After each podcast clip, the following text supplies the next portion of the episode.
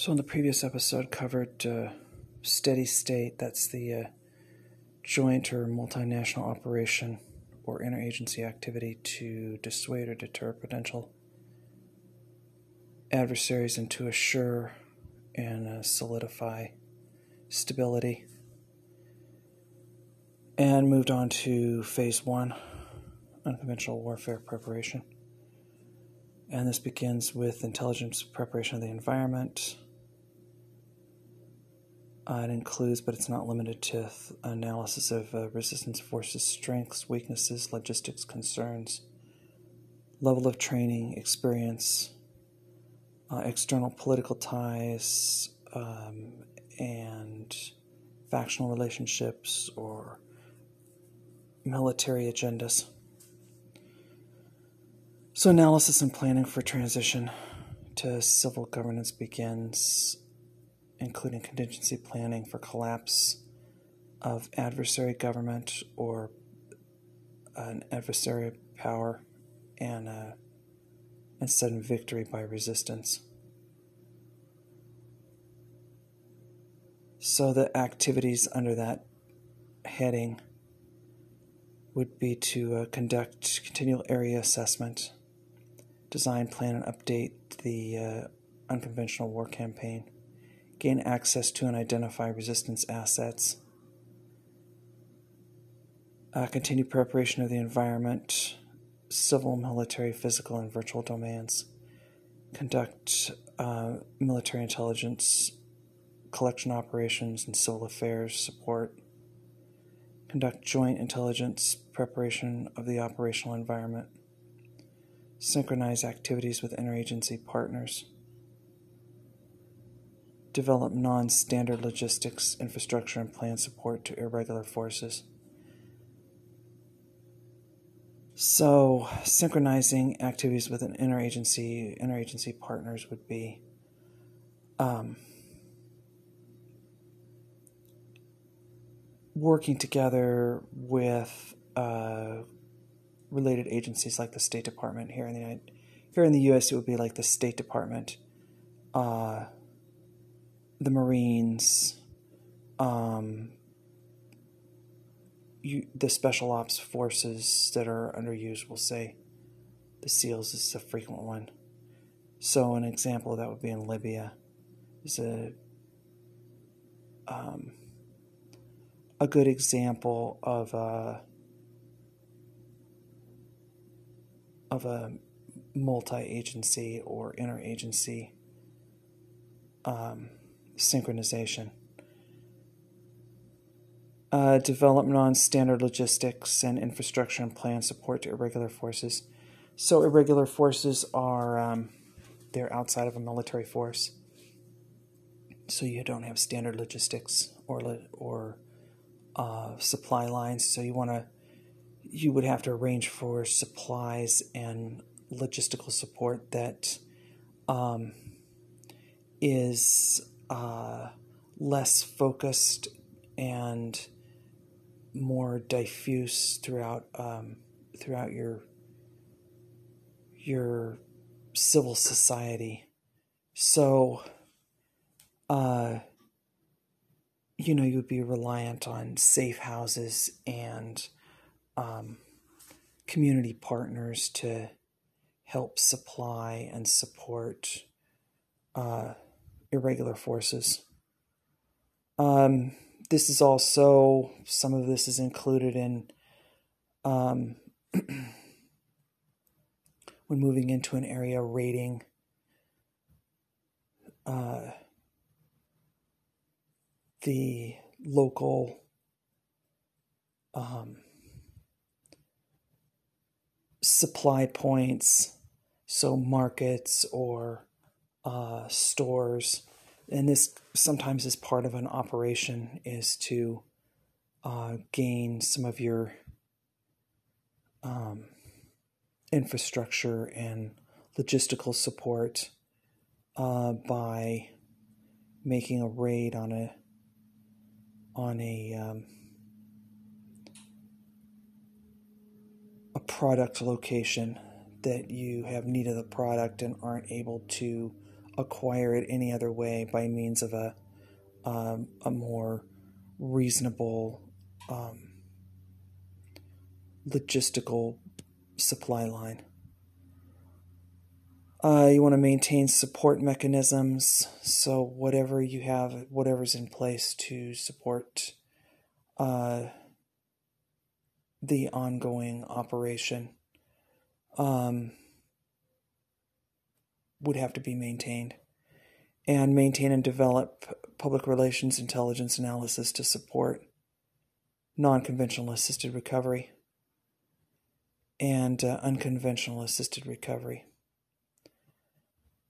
So, uh, assisted recovery is uh, uh, pulling out people or equipment, uh, recovering them from behind enemy lines, wherever your enemy lines are. So, if your enemy lines are diffused across a across a um, a community, you know this this uh, this is a different view than if you have um, you have clearly drawn enemy lines with a front that uh, you know you cross the area of a certain city you're behind enemy lines if you're if you're to the north of that city you're in front of enemy lines and if you're to the south of that city you're behind enemy lines uh, so those would be the activities under phase one preparation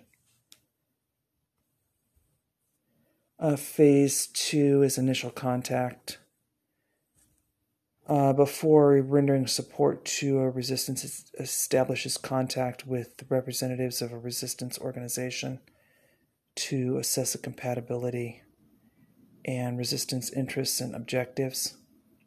So you want to make sure that there's a compatibility with um, uh,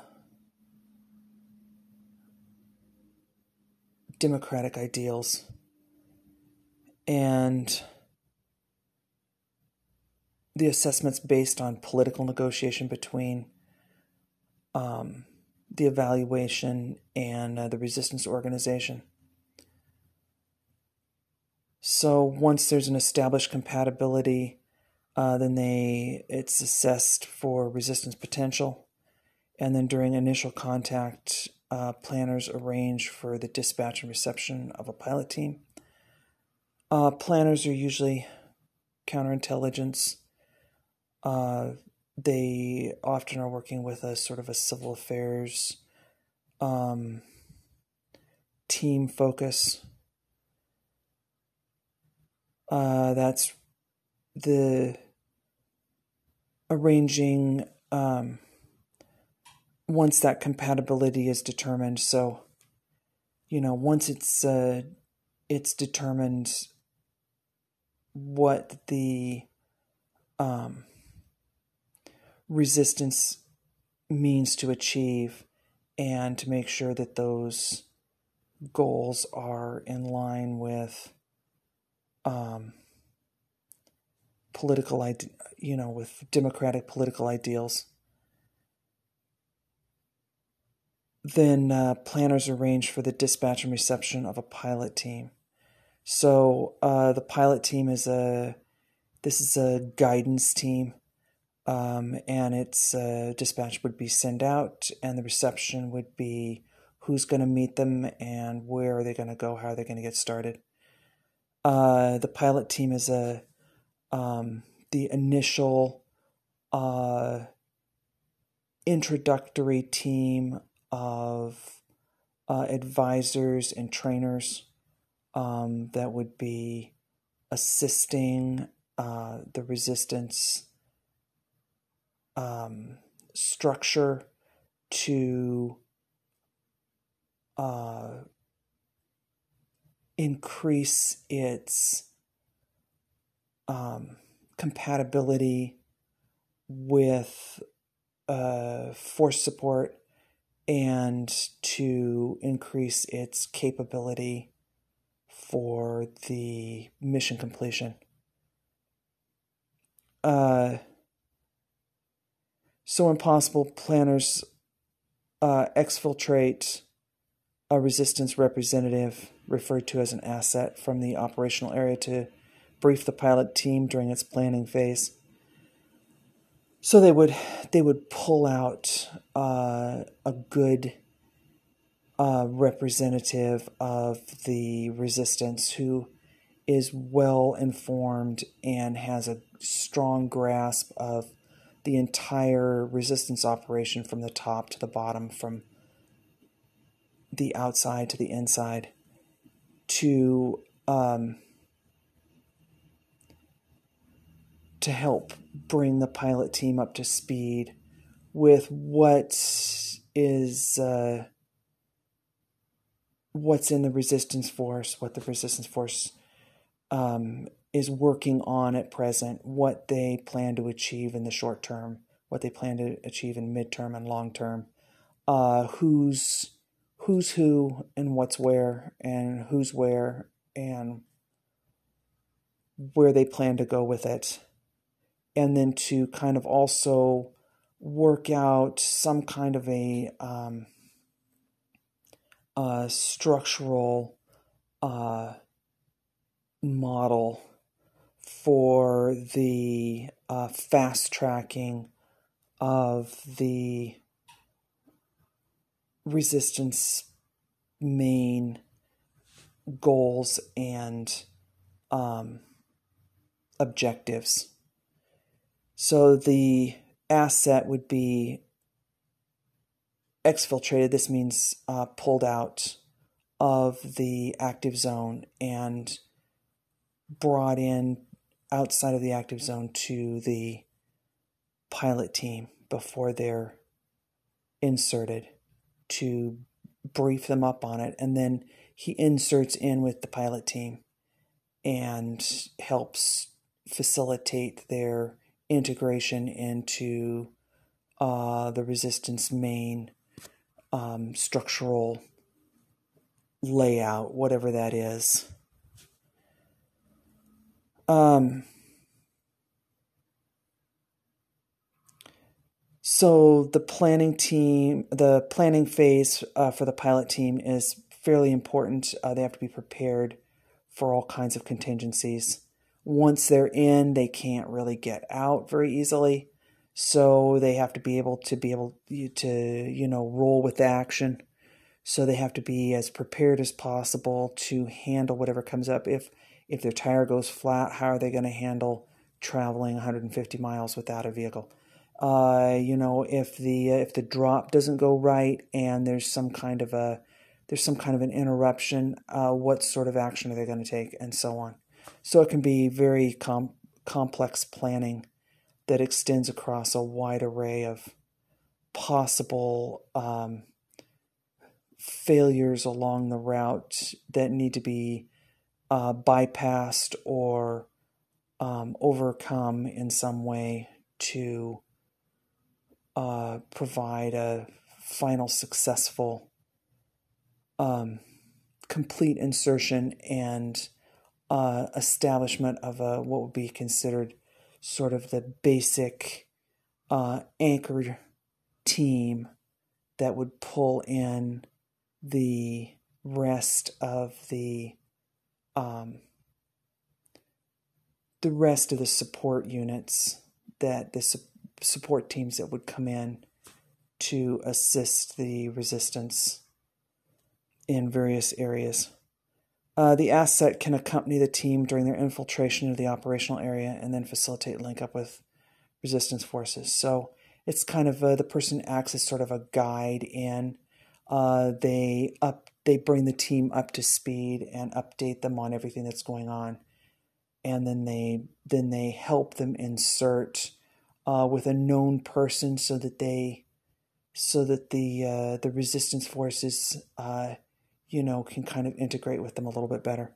So the activities during phase two initial contact would be to determine the mission command requirements. Um,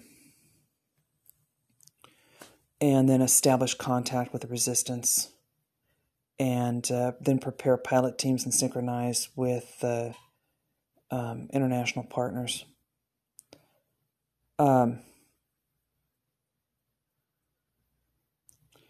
and then to continue uh, civil, military, physical, and virtual domain uh, development. Um, they would want to continue conducting MISO and uh, civil affairs supports to unconventional warfare if that's possible. A lot of times, this is a very small team. Uh, it just has a few members in it, and uh, the the incoming secondary teams they also are very small, and they only have a few members to them. So it wouldn't go so far as to cover all of civil affairs. Uh, this is more of a civil affairs kind of goes into effect when everybody's when the whole force is in country. So this is uh this is the pre-force, um, but it would continue uh, implementing to integrate that at some point. Uh, they would con- continue to uh, conduct uh, the joint intelligence preparation and operational environment and uh, joint intelligence preparation and operational environment and uh, synchronize activities with um, other partners in uh, other departmental partners. So, for example, um, in Afghanistan, uh, there was uh, there was a cross reference between um, special ops and uh, police forces. Uh, the intention was to put in a police force. Afghanistan did not have a a standard police force. They didn't really have any active police force. So to initialize a police force to handle criminal investigation in the country, they brought in um, advisors for uh, the establishment of a police force. I personally I don't think this was done correctly, but nevertheless, that was a an integration of several different departments. There was a State Department, and that was uh, the diplomatic section. Uh, there was the counterintelligence um, section working on it, and there was the special ops section, uh, special ops command, and some and special ops uh, teams, and then they brought in um, civilian um, advisory authorities on the police force to establish an in country um, police force native to the peoples of Afghanistan. So that's an example of working across group agency partners. Um,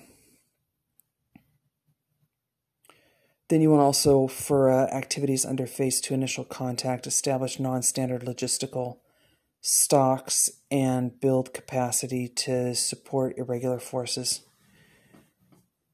So this would be, you know, things that are necessary like weapons, uh, military equipment, military grade equipment, um, flak vests, uh, um, ammunition, um, tripods, uh, vehicles, um, that sort of thing. Uh, fuel to maintain those, ammunition to maintain the weaponry. So you would want to work to build capacity to support irregular forces through training uh, that upgrades whatever training that they have or whatever practical experience that they've developed, and uh, and some um, introduction to uh, motives um, that support um, the inclusion of democratic ideals with the uh, with the already established um, resistance agenda for political change. And then finally, to continue public relations analysis and support of public relations mechanisms. So that may or may not be in effect at this point. This is a little bit early. Uh, initial contact, a lot of times there's uh, very little PR going on. It's mostly PR that that uh, is in connection with uh, the resistance organizations' contacts in the community. So they have they have contacts that aren't you know that aren't uh, known to the community. The community is not really noticing or recognizing that there's a resistance force moving through it. Uh, some of the community is supporting that resistance. So the PR contacts and the PR activity and mechanisms would mainly involve um, not the general public, just the public specifically focused on assisting the um, the resistance organization and uh, the resistance forces. So then that moves us on to phase three. That'd be infiltration. So infiltration has started with the um, the first team has gone in. This is a pilot team. Uh, they're they begin to uh, steer the resistance forces towards uh, a particular um,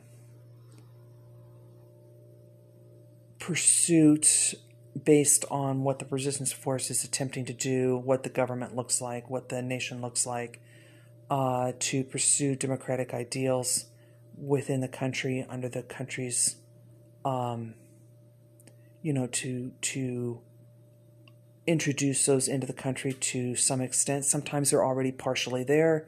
Sometimes they're on the way in, and uh, they, you know, they've. When I say partially there, I mean they were there previously and they were dis, they were dislocated from the government and then scattered, or um, they have just started up sort of a democratic push for a democratic government and it's begun to form in the public, but it hasn't really been introduced into the government yet. The government has never really been a democratic government so far, but there's quite a lot of support for it in the national community, and then uh, and then sometimes it's uh, it's hardly there at all. They have no contact with the democratic ideals. Uh, there's always a little bit of a problem with this. Um, sometimes the uh, the um, the insertion team's uh, a political agenda and the uh, resistance forces political agenda doesn't necessarily mesh too well. Um, the intention is of the um, of the pilot team is to introduce democratic ideals and uh, to turn that government to a, a democratic um, standard and the uh, the resistance forces ideals might be different than that and they they go along with it because they want the support and backing of uh, someone who can provide um, the necessary training and firepower. So this happens whether we're talking about the United States or we're talking about some other country. Uh, for example, um, in Central and South America, there was a lot of support from Russia, and there wasn't really um, a, a, they didn't really want uh, the Russian political system necessarily. Uh, this is back when there was the Soviet Union, uh, but they did want that support. Um, in Vietnam, uh, Vietnam didn't really want to be part of China, but they did want the support of uh, the Chinese military. So it it doesn't really you know it doesn't always um, it doesn't always strongly represent uh, the resistance forces' uh, intentions in uh, their pursuit of their agenda, their political agenda. when that happens, um, you know that's a that's a catalyst for um, uh, problems that can develop later, uh, and it's and it's kind of uh, important that the pilot team recognize that and really try to keep it from twisting the wrong way and to try to keep you know try to maintain um, the the uh, the mission as a force for good and not let it turn into something else. So this is uh, during infiltration, a pilot team uh, clandestinely infiltrates the operational area, and then they link up with the resistance force uh, to conduct or confirm a feasibility assessment. So uh, clandestinely uh, infiltrate. sometimes they sometimes they drop in with parachute. Uh, a lot of times they come in on a sort of a um, civilian style transport uh, appearing to come into the country um, legally. Sometimes they uh, they swim up on the coast and walk onto shore. So uh, sometimes they they boat up a up a river and uh, land um, inside uh, far inside the um, the country, the in the center of the country rather than on the outskirts of it. Uh, sometimes they fly in on a commercial jet and uh, and get off and go through customs. So it depends on what's possible. Um, so the operational area might be uh, main city. Uh, more often than not, it's out um, in the more remote areas. And then they want to conduct or confirm a feasibility assessment. And uh, that's finding out if this is really going to work out. Um, if the assessment is favorable, the pilot team coordinates to infiltrate and then they receive follow on uh, special forces teams and supplies. So there's different kinds of um, of. I guess I can go over that at the end. Uh, the um,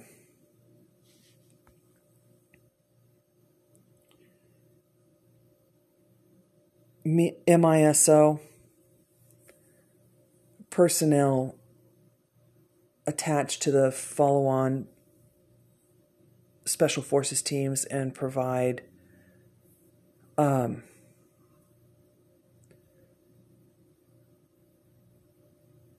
those early special forces uh, infiltration teams uh, with uh, early entry influence and information capability while developing an indigenous compa- uh, capability.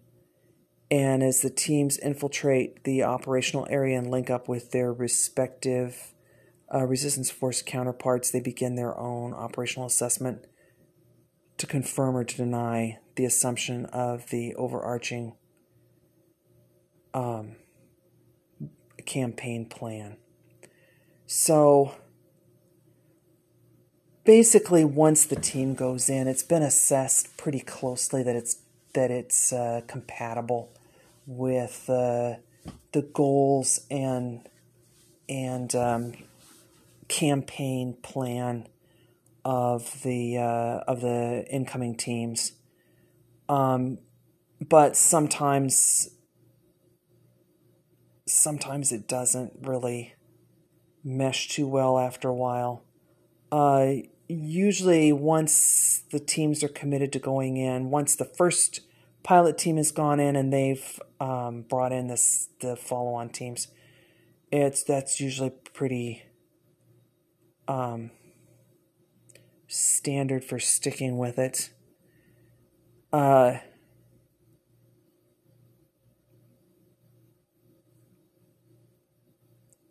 so the influence and information capability while developing an, an indigenous capability. Um, that's uh,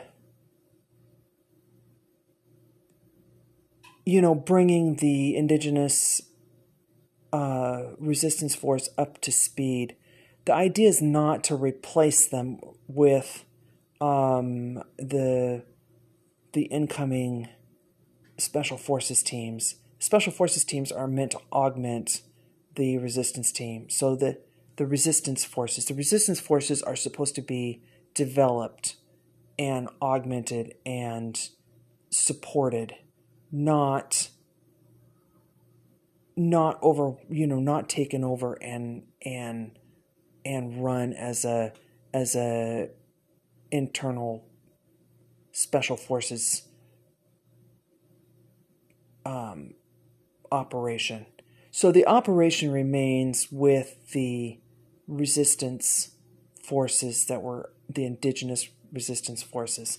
And the incoming teams, although there might be quite a few of them, only supply support uh, backing. So advisory and training and instruction and um, logistical support and assistance uh, in specific circumstances uh, for successful completion of the of the um,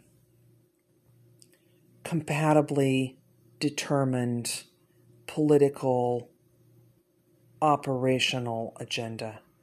So they want to take a radio tower. It's been determined that this isn't that this meets with the necessary requirements uh, for um, establishing uh, more of a a communication link and a and a uh, a positive um, pro democracy uh, communication broadcasting center.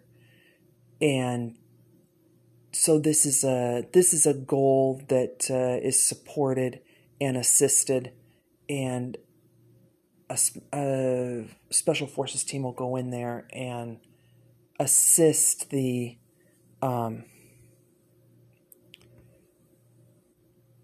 the indigenous uh, resistance forces planned uh, campaign to take the radio station and uh, commandeer it. Um,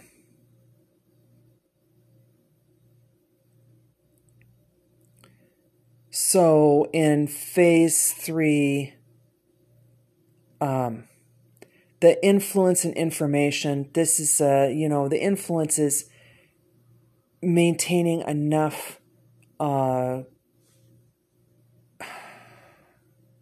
combatib- compatibility with the indigenous forces that they accept and embrace and um, are enthusiastic about uh, the um, strategic campaign ideals that the team brings in with them. So they want to pursue democratic ideals. They want to pursue um, a campaign plan and also a operational plan that puts um, that puts democracy into place. And that wasn't exactly maybe what they started with it when they first started out. Uh, basically, they were just trying to get rid of a dictator. Now they want to put they want to put in a government or help encourage the um, the development of a government that is democratic and represents all of the people in the country. So during phase three infiltration activities would be infiltrate the pilot teams. So bring bring them in, either drop them in or insert them by ship or shore or uh, more um, facilitated means. Uh, sometimes the the uh, the resistance force has a um, a wide enough effect on the general society that they're able to uh, activate a fairly large network of um, support assets and safe houses to bring a team in, you know, under the guise of any number of regular entries into the country. I conduct uh, unconventional uh, warfare area assessment.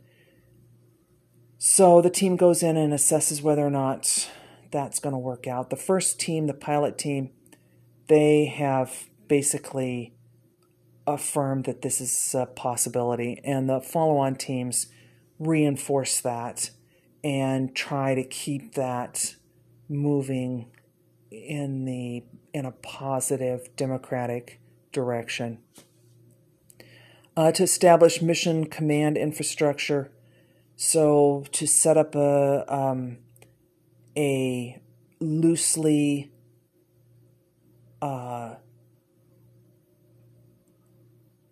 loosely placed um, internal command structure for the unconventional warfare teams coming in that is not reliant on the um, the indigenous uh, resistance forces, but is compatible and colleagues with them uh, to minimize risks to force and mission. So, to take out anything that might be a problem in that area um, is, you know, they they're unable to bring in uh, further teams uh, without. Uh, they have to get some control over the landing strips in the area there. It's not really possible to land anything where they're at without taking over some landing strips or building landing strips. So, building landing strips or taking over landing strips would become part of the mission objectives. So, that would be minimizing risk to force and mission by um, commandeering landing strips or constructing landing strips and maintaining the construction of them. Uh, continue um, analysis, the civil, military, physical, and virtual domain uh, and um, effort to uh, maintain those. Um,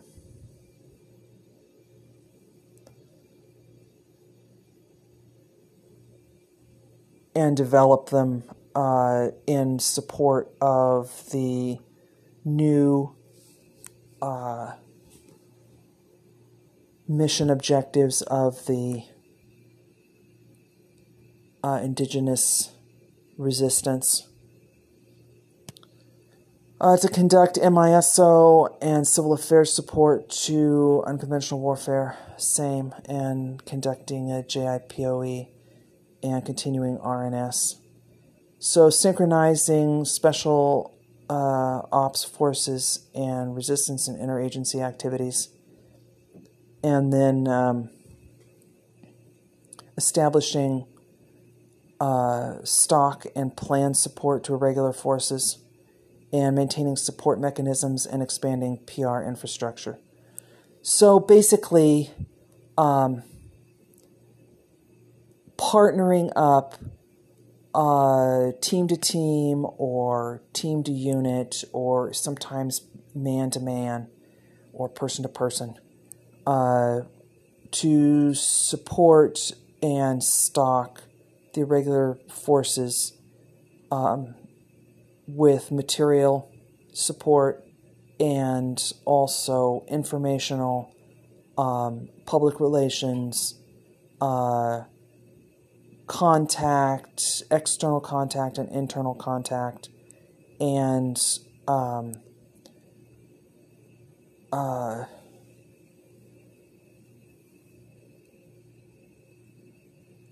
democratic ideals and and um, initiatives support to help develop those forces, those indigenous uh,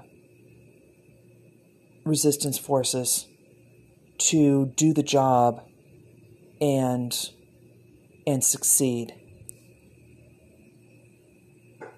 Um, that brings it to phase four. That's organization. Uh, once U.S. once advisors link up with resistance leadership, the objective is to determine and agree upon a plan to organize the resistance for expanded operations. Um, so, as expanded operations, oftentimes resistance force is it's very very thin. It's really struggling. Uh, it's trying to achieve uh, its objectives, and it, it makes a little bit of headway but it's not having a very large scale success. It's uh, it's really struggling against a lot of uh, suppressive and oppressive um, factors from the circumstances of the of the country, and the job of the um, teams is to go in there and help break them out of that uh, very limited um, conduits of of effect and kind of expand their um, area of operations to cover a wider array of um, objectives and ideals and uh, functions.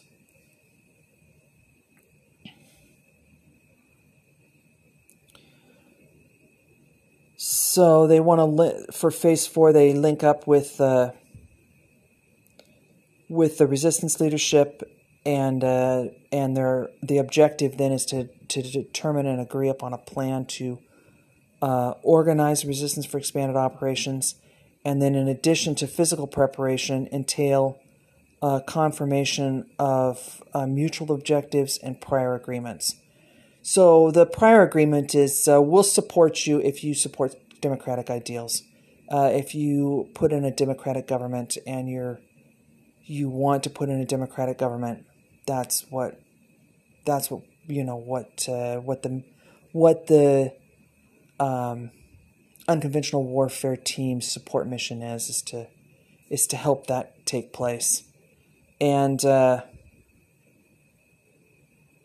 so that takes an ongoing effort. Uh, it can be difficult sometimes if there was an original idea uh, from the resistance forces that was not specifically democratic.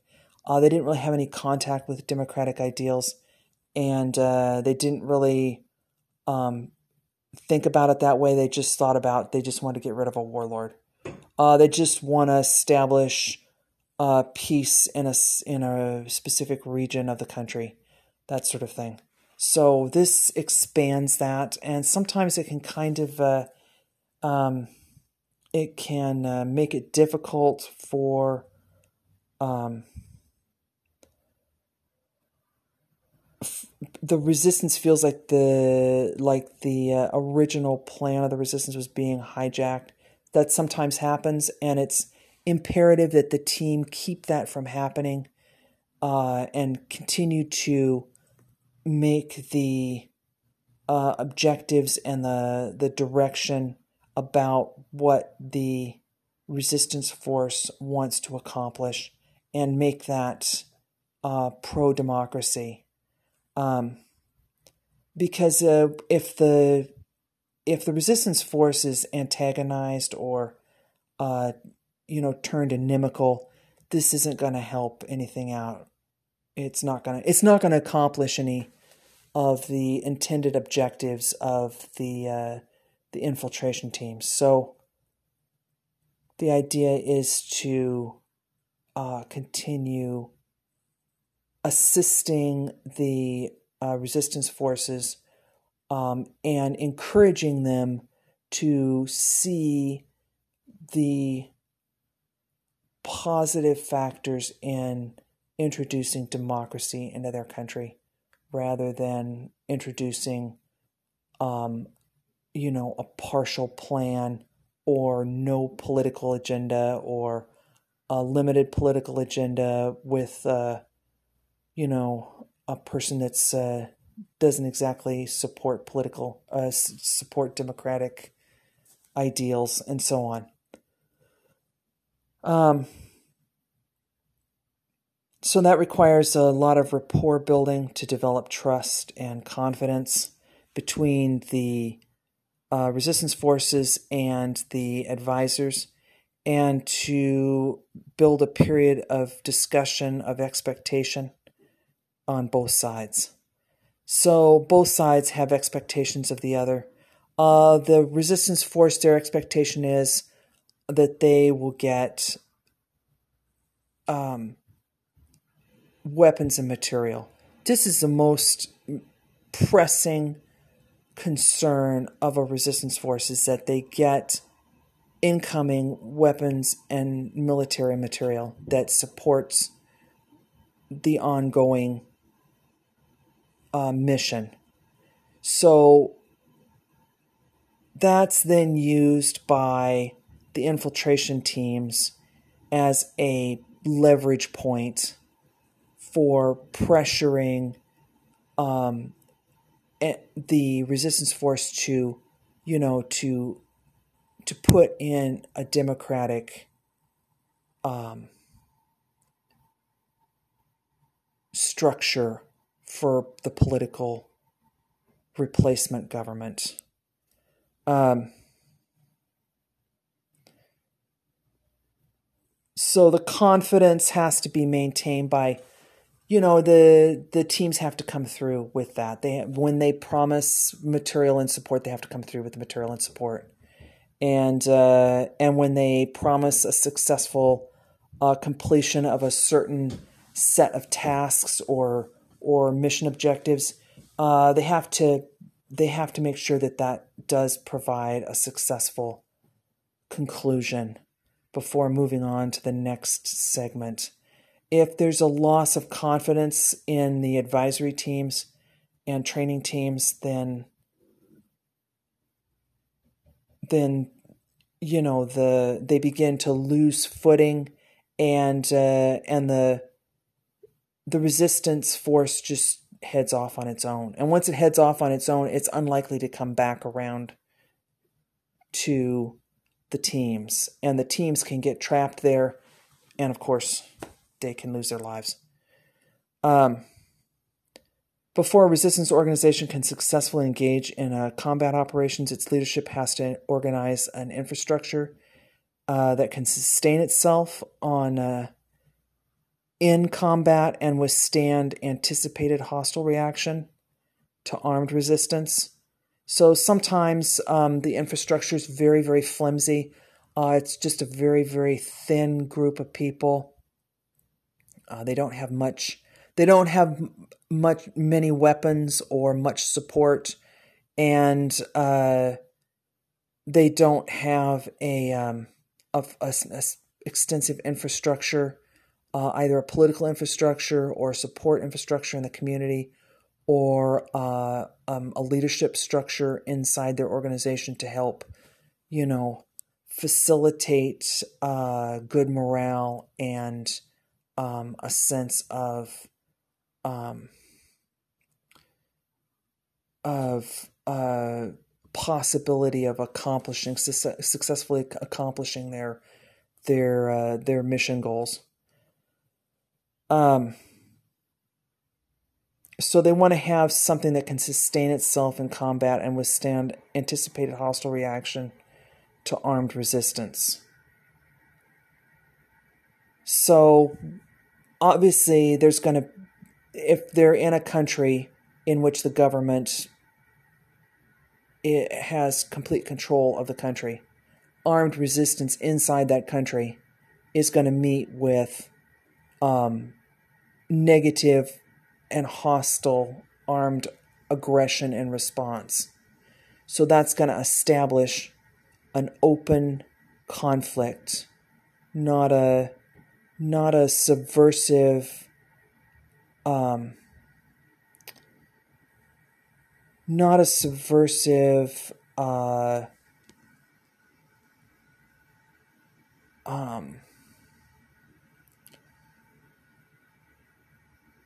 under the radar war, an open conflict between the government and the the resistance forces. So previous to this, the resistance forces made, you know, quick incursions in. They bombed a building. Uh, they shot a couple people. Uh, they uh, they rammed some cars into some some stands that had uh, that had some important relevance to uh, the political agenda of the, the government. Uh, they they traveled up and down the uh, the streets in a car with a loudspeaker and uh, shouted slogans. So this isn't very extensive, and and in phase four organization, uh, the infiltration teams help that resistance movement, which might just be a bunch of students, um, you know, uh, pressing for a democratic government, um, turning them into more of a fighting force that can withstand uh, a government response that's armed and hostile.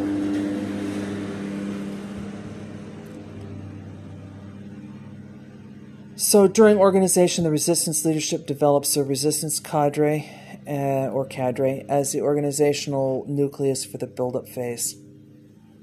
Um, so during that time period, the activities would be to develop resistance campaign plans. What are they going to do? What is the plan? Where are they're going to go to? Uh, establish operations and intel infrastructure, uh, what operations are going to happen, and what kind of intelligence is available, and how can they expand that intelligence um, development and uh, and usage. Uh, organize and train resistance elements, underground, auxiliary, and guerrilla forces. So, underground forces are uh, civilians who who appear to be uh, uninvolved and are involved. Uh, they they perform underground activities. They maintain a safe house. They make radio calls. They make phone calls.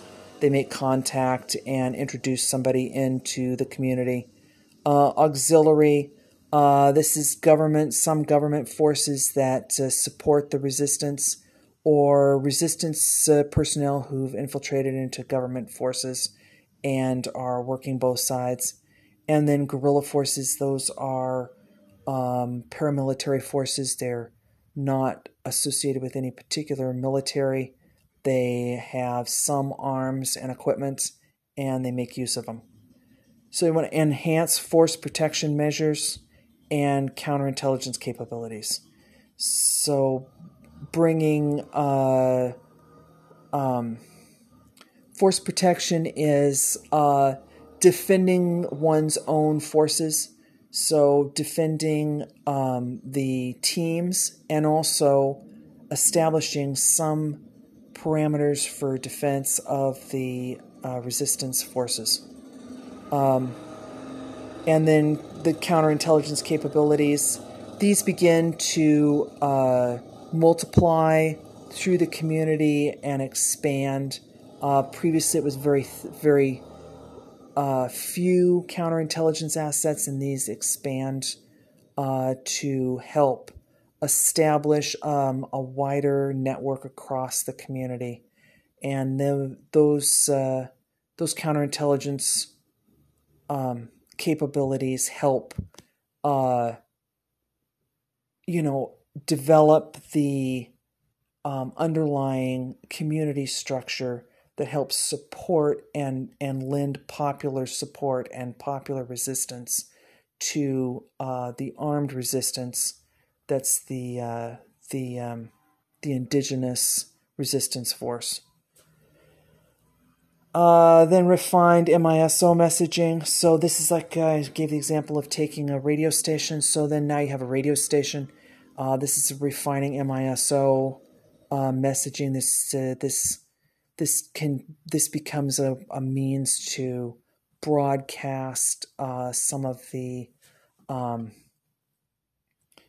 the message that of necessity to introduce a more uh, populous, um, positive political environment into the uh, general structure of the society in the nation in question. Uh, so, in this case, it would be uh, democratic ideals to a nation that doesn't have democratic ideals. Uh, and this may be unfamiliar to people, and so this has to sort of be introduced, uh, and that that's part of the MISO messaging. Uh, also, um, you know, to build popular support for the uh, the resistance. There might be a lot of government support, seemingly on the surface, um, just because it's always assisted business owners and uh, wealthy persons in the society to support the government because the government is where the money and uh, the the economic stability of the country comes from. So eh, the idea is to help ter- get those people to support uh, the the resistance movement, uh, either the resistance forces, which are the armed forces, or the resistance movement, which is the supporting uh, infrastructure that's building around that resistance movement or that resistance force. So we have the resistance force that's actually doing the fighting, then we have resistance uh, movement that's uh, supporting that um, resistance force. Sometimes when the when the teams first come into the country, there's just a resistance movement. It hasn't really gone to a resistance force too much yet. Uh, there's a little tiny bit of it here and there. There's some uh, there's some slogan spray painting.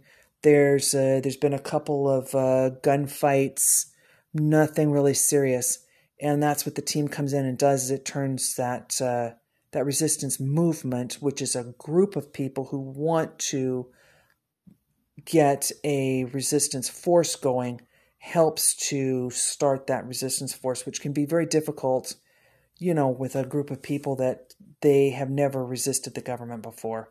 They have never gone up against the government guns are illegal in their country. If you're not in the government, you don't have a gun. Uh, the military equipment is not available.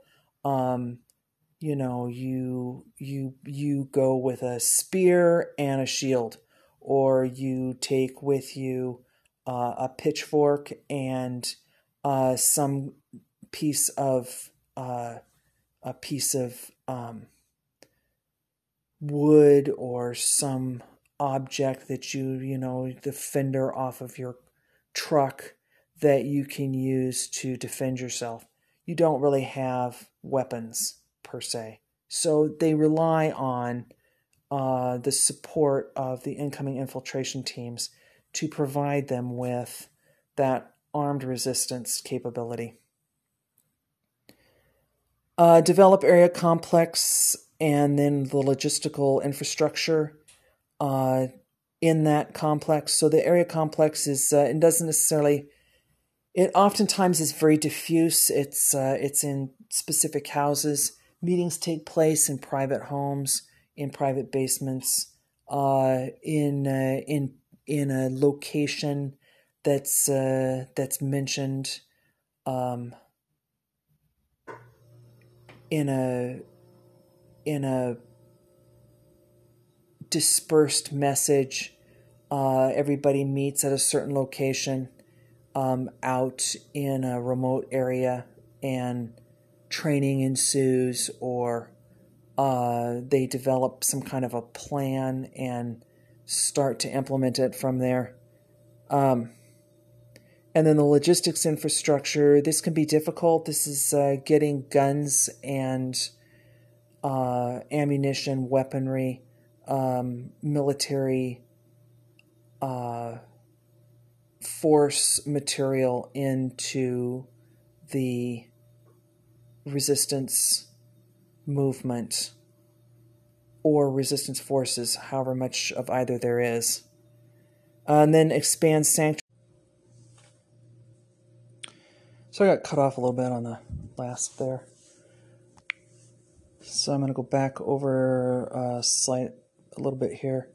Uh, activities, uh, this is for Phase 4 organization, uh, develop resistance campaign plans, establish operation and intel infrastructure, uh, organize and train resistance elements, underground auxiliary guerrilla forces, enhance force protection measures and counterintelligence capabilities, uh, refine MISO messaging, uh, develop area complex and logistical infrastructure, expand the sanctuaries and safe havens, and that's where I left off at. Uh, that would be safe houses and um, uh, areas under um, resistance force control um, and areas that can be um, retreated to uh, in an uh, what would be a, an urban or uh, a diffuse um, battleground location that doesn't have clear sides to it, doesn't have a clear uh, front line and uh, rear echelon. Um, you know, where uh, safe areas would be to retreat to at that time. Uh, sometimes that's like a, a certain location, like a valley or a wadi. Sometimes it's a, it's a certain house, like um, the mayor's house or uh, an underground basement uh, bunker area or a, a, built bunker area in somebody's backyard that they put together. Uh, and sometimes that is um, just everybody withdraw to the building that was the government building that was seized earlier in the day. Um, so it gives a any any area uh, that can provide safe haven at, for a limited or extended amount of time, and um, and to expand those areas that are safe across a long period of time. Uh, to intensify um, unconventional warfare activities uh, with the um, indigenous force resistance force uh, activities and goals. Um, so keeping those up to speed with the uh, with the schedule and um, goals and campaign uh, force and pressure that's motivating and activating the um, the resistance force. Sometimes a resistance force they they become uh, you know they they fall passive, kind of waiting for for the uh, insertion teams to to do the work. And the idea is to to get them to do what they were going to do, and then to provide uh, support and assistance and facilitate their uh, expanding of that uh, indigenous resistance force across um, a wider community. If it's just a city or a region or a province or, um, you know, on through to the capital. Uh, shadow government organizes civil support and and services. So um, the shadow government. This is a government uh, um, pr- a prepared uh, established set of functionaries that would be persons who would be doing certain jobs that are ready to move into place once there is a, a political place to move into. So once the uh, the dictator's been taken out and uh, arrested and removed, then the the shadow government is prepared. They have a they have a leadership, uh, somebody who's going to be president or prime minister, who can immediately move into position and begin to establish a um, a basic functionary government that uh, sets up and provides the basis of um, ballot elections. So this is the difficulty is that, of course, when you're toppling, you know, a dictator uh, and you're putting somebody else in there, um, you know, that person they don't necessarily want to be elected there once they're in there. If uh, under uh, in in many countries, in many countries, once they're there, you know, they're there, and uh, they don't see really they don't really see a need for elections, or they they tend to set up election that facilitates them being elected again, regardless of whether or not they were actually elected, with you know ballot boxes that uh, are prepared to, you know. Um, that don't represent the actual electorate body of the people. They they are uh, they represent a stuffed ballot box. So the idea is to um, move a shadow government into place, and the the shadow government um, sometimes it's in the resistance forces uh, preparatory to moving into the government area, and sometimes it's in the government and it uh, it supports the the um, it supports the the resistance force. So I mentioned this before. This happened a lot during Nazi Germany uh, when the Nazis invaded um, a number of different countries. Those countries uh, they did not really want to go under Nazi control, and so the government um, in those countries mainly stayed intact.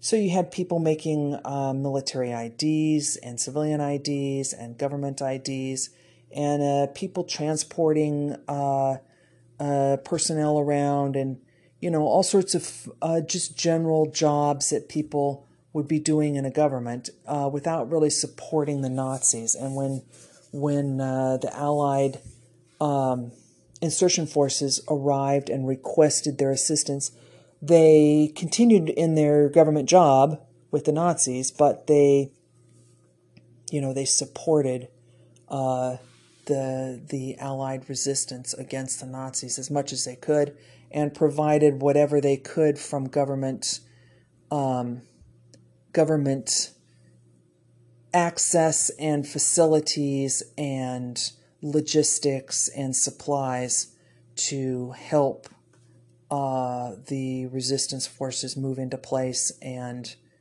and uh, accomplish a a successful uh, campaign in the area. Um, and then to continue building public relations and public relations architecture, and that involves uh, radio stations, um, media, news media, television media, uh, social media, um, pamphleting, um, loudspeakers on trucks, uh, small meetings and and uh, informational um, conferences uh, throughout the community, uh, supporting things like schools and education, um, so that uh, there's a positive. Um, connection with the resistance forces, not a negative connection. Resistance forces are there to to improve the society, not to not to uh, not to dissolve it. And that brings it to uh, phase five. That's buildup.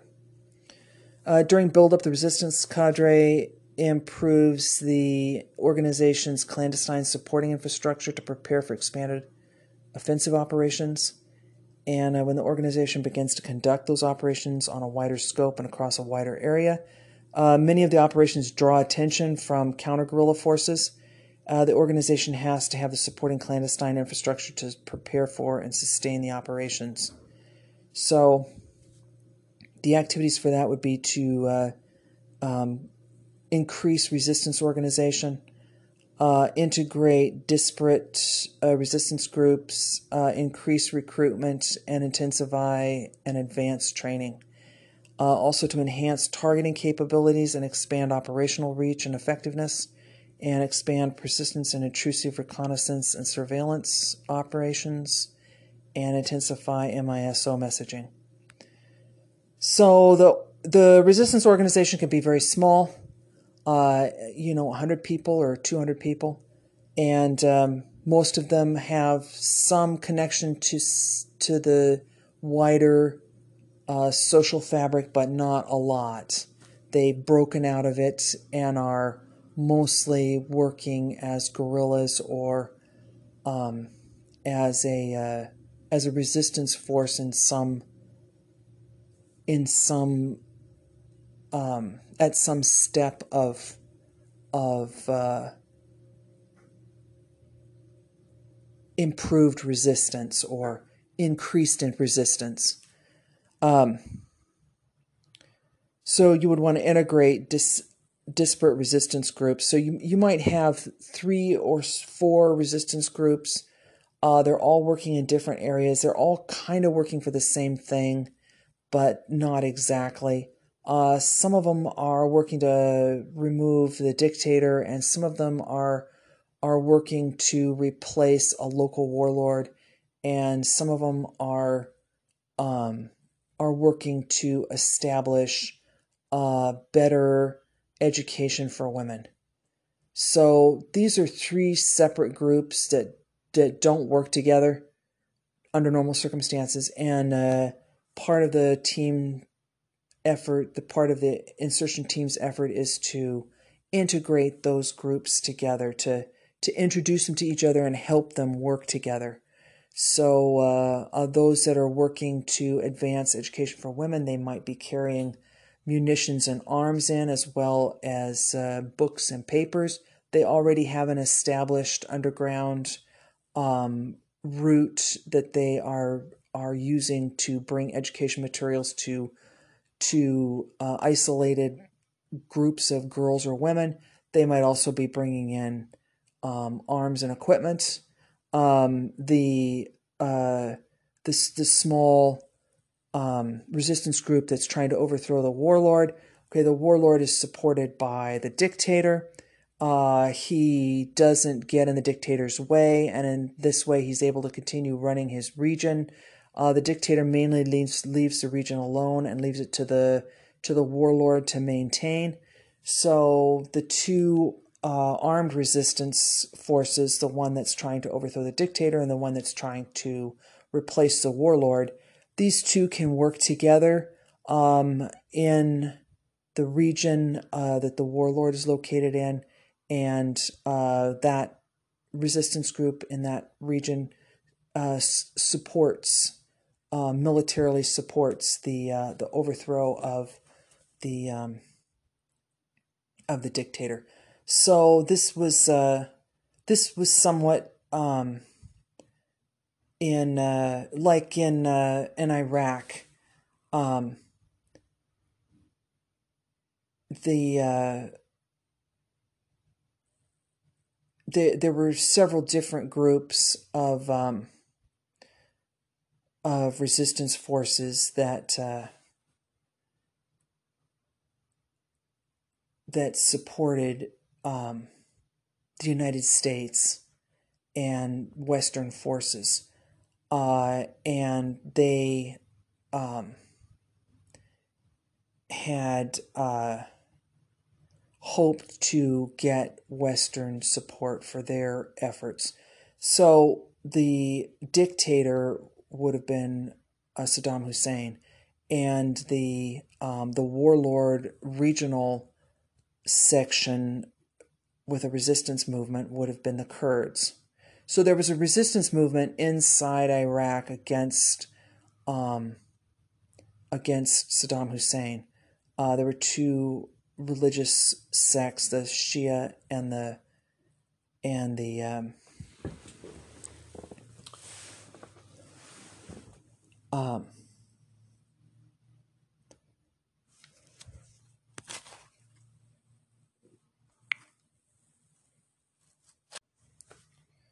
I was interrupted there for a minute. Uh, the Shia and the Sunni. So that was two groups inside uh, Iraq that wanted to. They both were interested. somewhat in replacing uh, Saddam, and neither one of those two groups really agree with each other. And then we all there was also the Kurds. So the Kurds were a local, um, uh, regional, uh, national identity that have their own recognized land and um, they don't have a warlord, but they do have they do have a leadership, and it it was necessary to get the Kurds to work with um, established groups uh, that supported the the Shia and the Sunni um, efforts. So it was there was a, an effort to kind of um,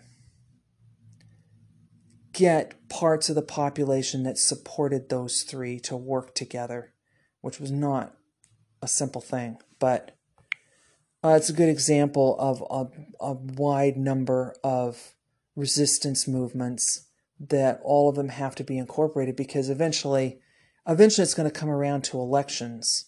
Uh, they were going to put in a democratic government, either a parliamentarian or a, a democracy, an electoral mo- democracy, and uh, you know they they need to all of the segments of the society need to agree that that's what they want to put into place. So that was the effort. Um, so the buildup is just uh, expanding um, phase four, uh, which was the organization. So the organization has now been established at a base level, and the buildup just expands that organization and and stacks it up, builds it up um, out of the underground and into uh, an active, um, vocal, visual, encounterable presence in the in the general society. Um, you know, resisting uh, the government and um, campaigning and also uh, uh, proceeding to accomplish goals by means of operational strategy. Uh, synchronize the, na- the necessity um, also for phase five buildup is to uh, synchronize operational effects with joint task forces and U.S. government agencies and coalition partners if it's the U.S. Um, so this is, uh, you know, coalition partners might be uh, neighboring countries. Like right now, Poland is assisting with the Ukraine. Um, in Vietnam, uh, there was there was assistance uh, from Australia. Um,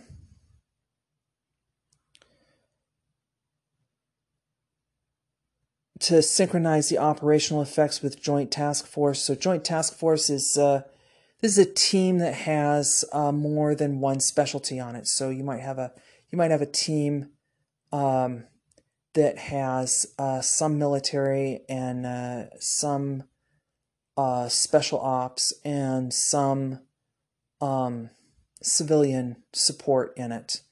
So I gave the example of the police force. Uh, you would have a team that's a civil affairs team. Um, it's a um, it's a public relations team. It's got uh it's got a it's got a psyops um element. It's got a two marine element. Um it's got uh one um professor of uh, political science and um, uh, one um, SF element and one counterintelligence element. So that's a joint team. All of those all of those are working in one team to accomplish one thing, and that's to introduce a public relations um, a public relations effort that uh, helps to um, build the um, build the resistance movement support in the community and um, encourage public support for the resistance movement and develop further support for the resistance movement in the community and help the community um, realize that the resistance movement is uh, an assistance and not a detriment. Uh, so that would be government government agencies. That would be uh, the State Department, um, uh, the Department of Energy, the Department of Defense. Um, that sort of reference the Department of the Army, uh, the uh, the engineering. Um, uh, military engineering, that sort of thing. Um,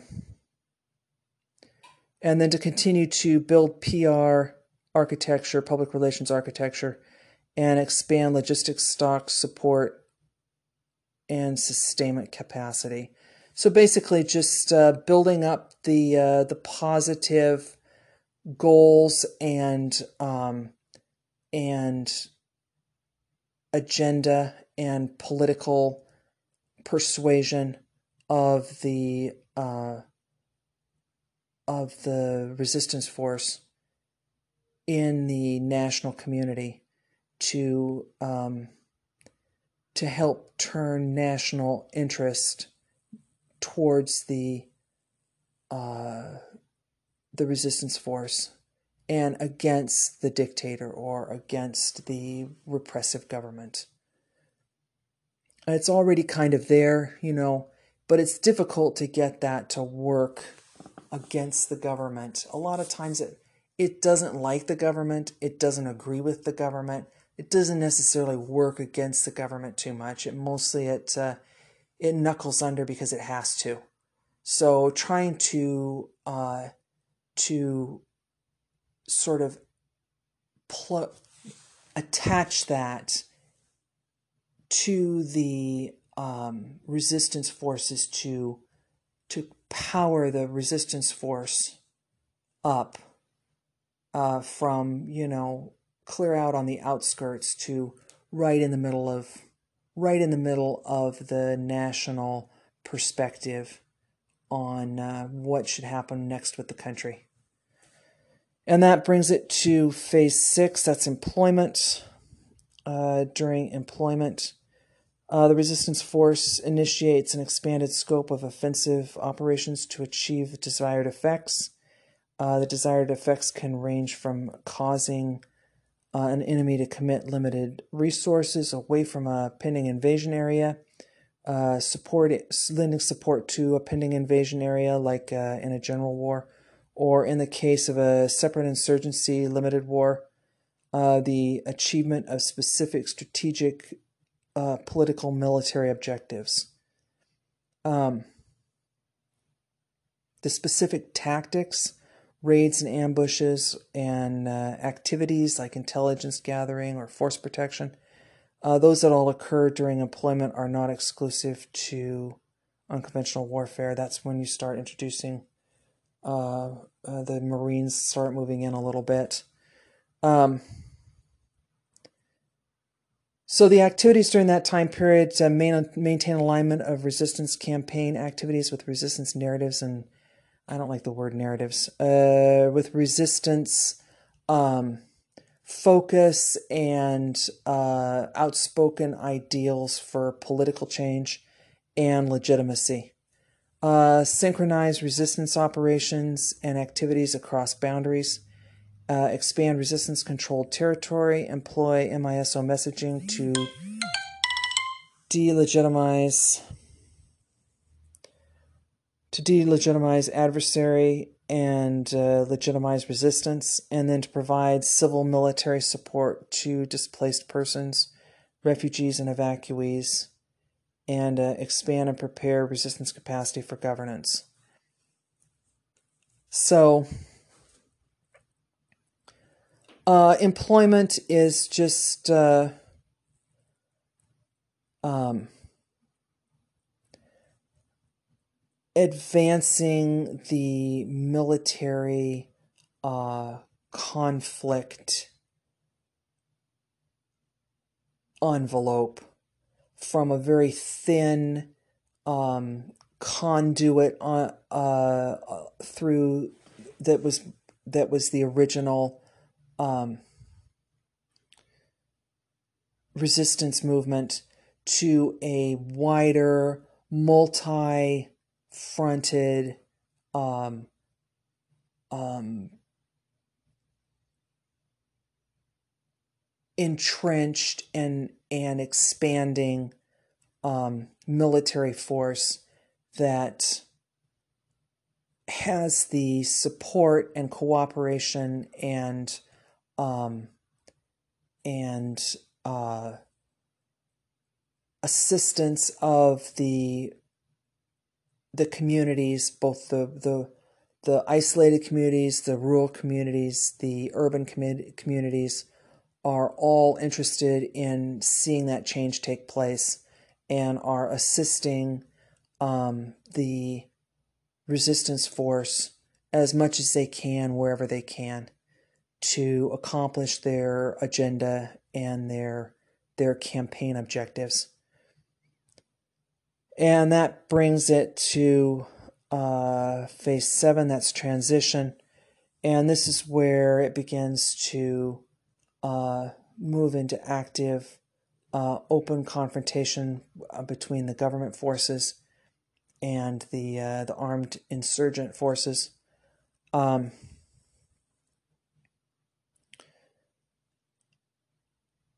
general war. This is uh, this is like World War II, where you have uh, you have two fronts. You have a an Allied front and an Axis front, and uh, and the Allied front is multiple governments, and the Axis front is one main government.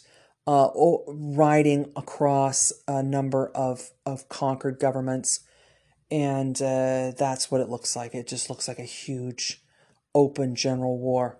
Uh, then you have raids and ambushes. These are very specific uh, tactics um,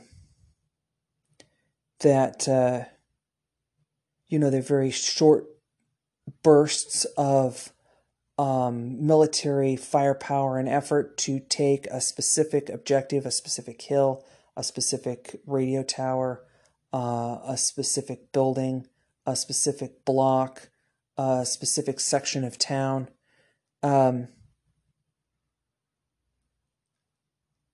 and then you have um, you have a limited war. Uh, this is a, a separate insurgency. Um, this is where like uh, it appears that just one side is is is uh, active that's the insurgent side. They are actively engaging the government at various points and they start the firing and uh, attempt to um, attempt to create some kind of an oppression on the uh, established and entrenched government. Uh, they don't make a lot of inroad inroads in but they do take some specific areas, some buildings, or uh, a few areas of town. They might have an entire section of town uh, that they have control of, that government forces have lost control of, that sort of thing. Um, and then there's the uh, the non um, armed open warfare tactics of intelligence gathering and force protection. Uh, these are are mainly to um, develop uh, further goals, strategies, and tactics. That would be the intelligence gathering, and to um, maintain the goals uh, strategies and tactics that have already been achieved, so whatever's already been gained so far, and also to uh, reduce force loss because when you have a, a resistance force, is a very small group of people. Obviously, you want to prevent the loss of that force, and you want to you want to try to expand the uh, the military um, recruiting for that uh, indigenous uh, resistance force. Um, the the assisting um, infiltration teams, you know, they don't they don't uh, they don't they don't do that. They they support the uh, the insurgent resistance force, but they don't and they augment it, but they they're not recruits to it. So the recruits have to come from within the um, indigenous nation. So native peoples of that country have to be encouraged to join the the uh, the active um, to include uh, ambushes and raids, which is that's open weapon use, uh, insurgency, and uh, and resistance force. Um, so at transition, uh, the activities for that would be uh, to promote a new government legitimacy, uh, transition from um, special special ops joint task force to security forces assistance, uh, demobilize and integrate guerrilla forces underground and auxiliary, provide civil military operations uh, support to the new government. Uh, MISO themes promote and to, reinf- to promote and reinforce civil governance and uh, to be prepared to conduct um, counterinsurgency and uh, um, related operations, and then uh, shadow government and government and exile transition responsibility for civil governance. So sometimes, uh, sometimes the shadow government is a is a government um, in exile. This this is a government forces that took that started a democratic government and they were uh, suddenly forced out and now they're living in exile and they're in a foreign country uh, trying to reacquire their position uh, as a legitimate government in the country. And they, uh, they, um, they operate as sort of a shadow government a lot of people still recognize them as being the legitimate government. And uh, once they come into country, this helps to pull the uh, national loyalty and fealty from the from the uh, the repressive government and transfer it to the um, the original government that's become the government in exile uh, or the shadow government kind of moves into position and uh, begins to set up elections and prepare to uh, acquire political control. Um, the transition can be kind of a little shaky. Uh, sometimes the government, uh, the the uh, the resistance force the the nation has never really had a democratic government, so the resistance force they're not really it's not really well prepared to put one into place, and it's a little bit difficult to get one in place. Uh, sometimes the country is very, very, very poor and um, lacking in basic infrastructure.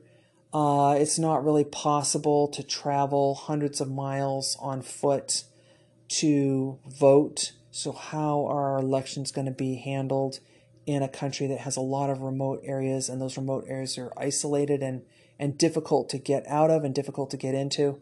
Like these are these are questions that have to come up in the planning stage um, to help uh, facilitate the final stage of uh, of you know a transition into a new democratic government. So, the sharing and release of information to resistance or other partners is part of the planning process um, for uh, unconventional war campaigns. Um, training, advising, accompanying elements of resistance that expose um, uh, tactical uh, target acquisition and uh, pursuit and acquisition uh, includes sensitive and protected methods. Um, and the training and advising that is delivered to foreign nationals, and then the effects of providing or withholding information uh, has to be carefully evaluated uh, as to whether or not that's uh, the most ethical thing to do uh, to assist the um, the foreign national resistance movement in their acquisition of their political ideals uh, or to assist the populace in supporting those political ideals. Uh, sometimes, um, sometimes unconventional warfare elements are very good about this, and sometimes they're not. Um, and this can be a lot of trouble. Uh, there are a couple of uh, counterintelligence and uh, psyops. Those are two groups that they um, they can a lot of times get that tangled up. Um, special forces is usually pretty good about it, and uh, and uh, special ops that'd be like the SEALs. They're usually pretty good about keeping um, keeping things on the ethical side. Uh, it's there's a lot of it depends on how much involvement uh, the unconventional warfare element has in the gray area of warfare. So that can make it difficult to um, to keep the uh, the um, information and methods that are withheld or provided ethical. So this is where um, you know sometimes some some wrong is done people in foreign countries, foreign nationals, some wrong is done them. Uh, they needed, you know, they needed information a certain way, uh, really to do it, to to make a, to accomplish, uh, the goals correctly, and that information was withheld, and the training and and and facility to accomplish that was withheld, and uh, it doesn't turn out very well. This kind of happened in Vietnam. This is one of the things that kind of occurred in Vietnam. Those things got tangled up, and it became very difficult to um, extricate uh, the U.S. out of Vietnam at the end of it because um, they just you know the the the maintaining of the uh,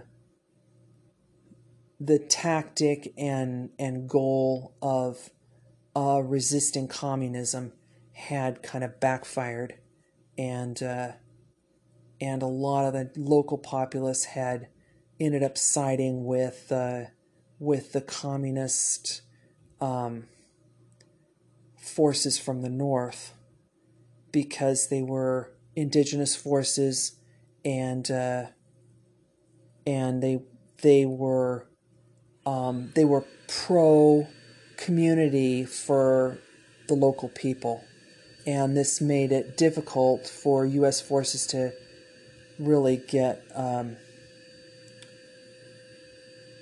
get a good foothold in the country and maintain it. So the release, transfer, and, and export of special operations tactics, techniques, and procedures um, is mostly under classified military information. It's governed by law. Uh, government unclassified information has to be reviewed before disclosure to the public. Uh, requests for information from the public citing freedom of information are processed through freedom of information channels. You fill out paperwork, you submit the paperwork, they release the information. They're really good about this. Um, usually they don't turn it down if it's uh, if it's possible to release it. So if you request it, if you want to request something, uh, using FOIA, the paperwork for the Freedom of Information. Uh, they're usually pretty good about delivering it. Uh, requests for information from foreign governments through government channels are processed by um, SOCOM Foreign Disclosure, FDO. And uh, primary responsibility for unconventional warfare is uh, U.S. SOCOM. That's um, that's Special Operations Command. So there's different kinds of special operations. I mentioned some. There's uh, the Special Forces. This is SOF, Special Ops Forces. Um, this is kind of the older, quieter, um, less uh, the quieter, less uh, um,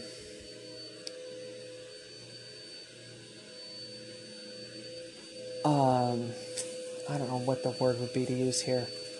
Uh, they have a quieter, less antagonistic um,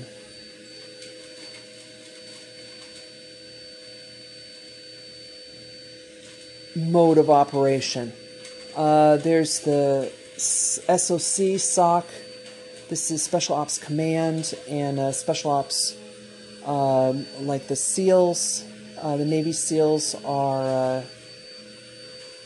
the best known of those operations groups. Um, I listed a number of them up here uh, earlier, and it's a good time to go through them. So, some of the special operations uh, teams and units would be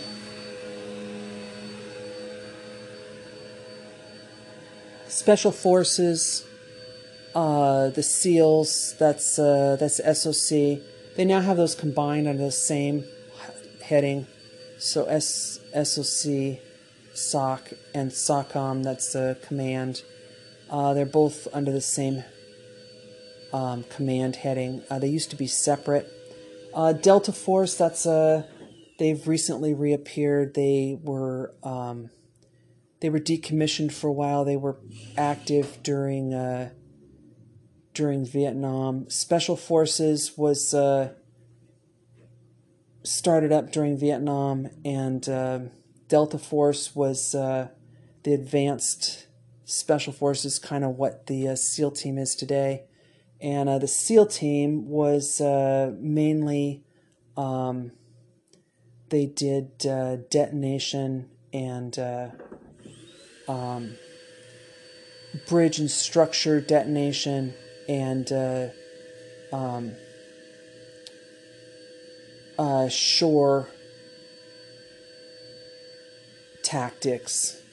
So, entry from a shore front and uh, quick raid or ambush, and then withdraw by water or sea.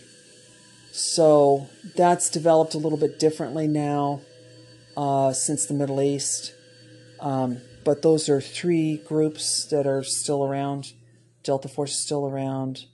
Uh, Special Ops, um, SOCOM, Navy SEALs, they're still around. And Special Forces, SF, or SOF, SOF, Special Ops Forces, they're still around. Uh, then we have uh, unconventional warfare. That's uh, that's kind of all of the forces to all of these forces together um, referred to generally, not specifically. Uh, it's any kind of warfare that falls in a gray area. A gray area means that it's not clearly red and it's not clearly blue, or it's not clearly black, it's not clearly white. Um, so, uh, Black Ops is uh, this is uh, completely off the board, um, and White Ops this is, uh, this is completely on the board. So, gray ops is in between black and white. It's not completely off the board and it's not completely on the board. Um, foreign internal defense, uh, that is, um, that's self explanatory. That's any foreign government's internal defense structure. Uh, and that can be, um, that can be a a force that works with um, unconventional warfare elements. Uh, direct action, and uh, that's um, that's like uh, the State Department and uh, the CIA. Uh, civil affairs operations. I mentioned civil affairs. The military has civil affairs operations. Uh, each of the branches have a civil affairs element, and then there's also sort of a a civil affairs element that's involved with counterintelligence. Uh, special recon. This is special reconnaissance. Uh, this is a there's an air wing to that, and uh, um, military. Um, the each of the branches has a special reconnaissance section. Uh, they um, they supports like the sni- snipers. That's special reconnaissance. Uh, infiltration for intel gathering. That's special reconnaissance. Um, so uh, lure, long range recon patrols, long range surveillance units. Those are all uh, special recon.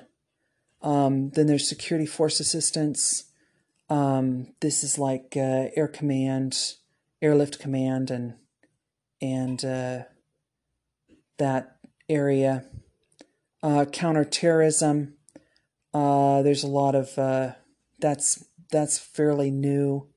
That's mostly SF based, uh, but it it's in uh, the Marines have a section for it, and uh, it usually covers a joint task force or joint uh, joint training. Uh, foreign humanitarian assistance is for um, uh, like the United Nations refugee section providing um,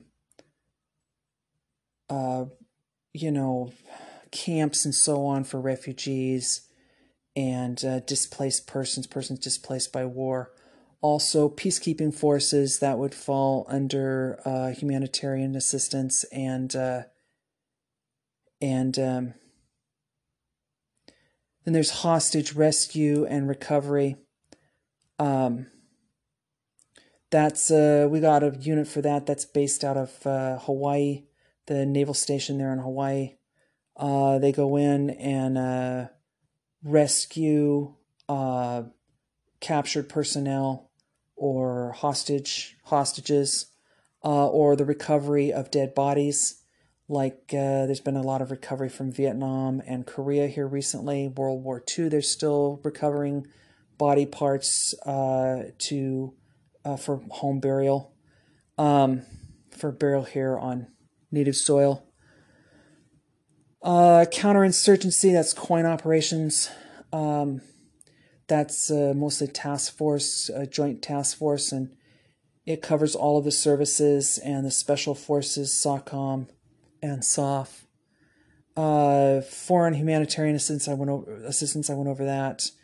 That's uh, United Nations UNHC does that, uh, assists with that. And um, peacekeeping operations, Bosnia, Kosovo, we had peace, peacekeeping, uh, peacekeeping operations there. Um, in uh, Somalia, that was peacekeeping operation. That was uh, uh, Black Hawk Down. And uh, countering weapons of mass destruction, there's a section for that. And military information support operations, MISO. Uh, that includes a several different areas.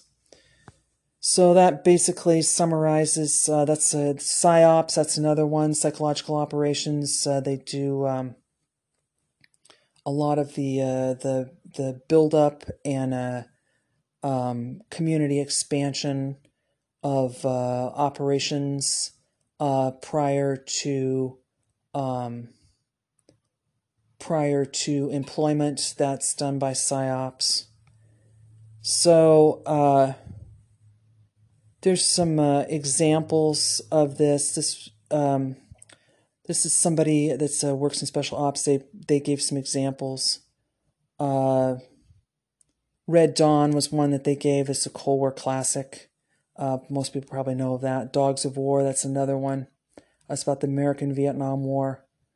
Uh, Lawrence of Arabia, um, Five Pillars is a book he wrote. Uh, the actual man, Lawrence of Arabia, um, was uh, served this purpose from the British government to um, Arab forces in uh, the the Gulf states, what are now the Gulf states, uh, the Middle East, um, and he wrote a book called The Five Pillars.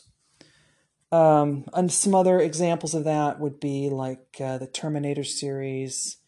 Uh, Jack Clancy writes about it a lot. Uh, the IRA, um, a couple IRA movies. Uh, that's in Ireland with uh, um, starred Harrison Ford.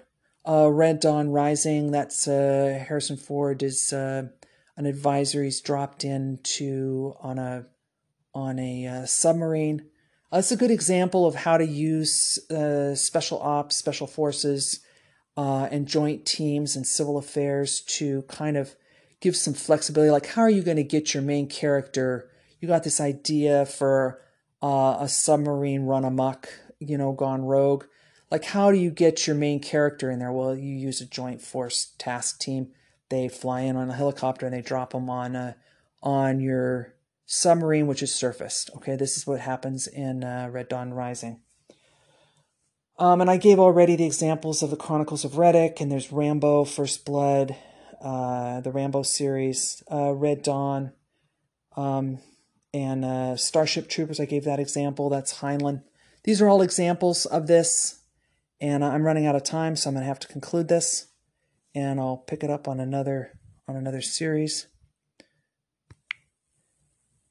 Uh, hopefully, hopefully this isn't as disorganized sounding as it uh, seems to me. I tried to put my notes together here, but uh, it's a lot of stuff to cover. There's a lot of noise today. Hopefully, uh, hopefully this could be heard, and uh, the um, the main idea of this is to give um, to give you something to work with. If you are you just were you were an infantryman and uh, you had a couple of firefights in Iraq and you want to write about your firefights. Uh, you guys uh, you encountered you were in ambush alley uh, and you were in sniper alley and uh, you you actually encountered a couple snipers and uh, you used a, a sniper detector and um, there was a lot of excitement around it. you seized a couple buildings and you're trying to write about this, but you you can't really put together a plot from it. You don't have enough you don't have enough stuff on your own, just your own uh, job categories and infantrymen to put together a whole plot line with uh, well developed characters and a and a, a scene that develops all of the areas that you saw working there at the time this kind of gives you some other means to introduce other characters and other activities that are going on in the area. You know, you as a as an infantryman, you run into um, a team of um, Marines that are supporting a SF uh, insertion team, and you have some you know that develops into something that you use to build your to build the complexity and depth of your plot in your in your work. Whether it's uh whether you're talking about uh you know a video game or you're talking about um, a novel or a movie whatever it is that you're writing or working on you know the more active plot elements you have working together, uh, the more advanced and complex and and engrossing your final product is. Um, there's a good example of this. Uh, Kyle um, wrote uh, this uh, famous book that most people have read.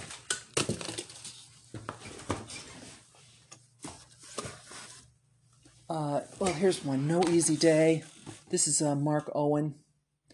Uh, first-hand account of the mission. Um, to for the compound, the uh, OBL compound, and uh, this is uh, this book is written firsthand, and uh, he just writes from his point of view, and it's just it's just special ops. It's uh, there's some joint team stuff a little bit. Uh, it's mostly just him and a special ops team. They obviously they go in, they plan and prepare for it, and they go in. and it's a little bit lacking in in uh, in depth and complexity.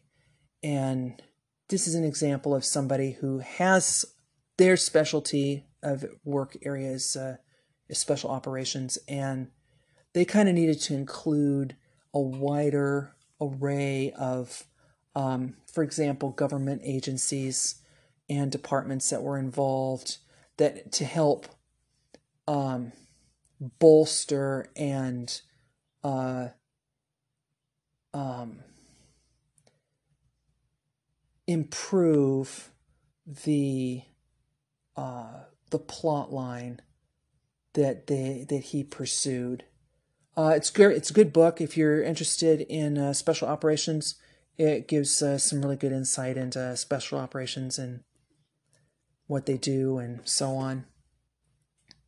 Um, and it's also a good writing example of, you know, what can you do to, um, you know, to make to make your your work uh, less um, one faceted and more multifaceted, or or less simple plot line one two three four five into the book to more complex set of characters and circumstances. Um, you know, when you have two or more things working at the same time, like there's a special ops unit going in, there's a special ops team going in, and then at the same time, there's also a counterintelligence team that's working. And then at the same time, there's also um, a, a, public relations um, office that's working MISO. All three of these working at the same time, and you are covering all three of those. This this this makes your your piece of work um, more complex and more riveting to your audience. And speaking of riveting and lack of being riveting, this probably is not that riveting to most people, but that's it for today. And I'll it's the end of this uh, segment. I'll continue with another one later.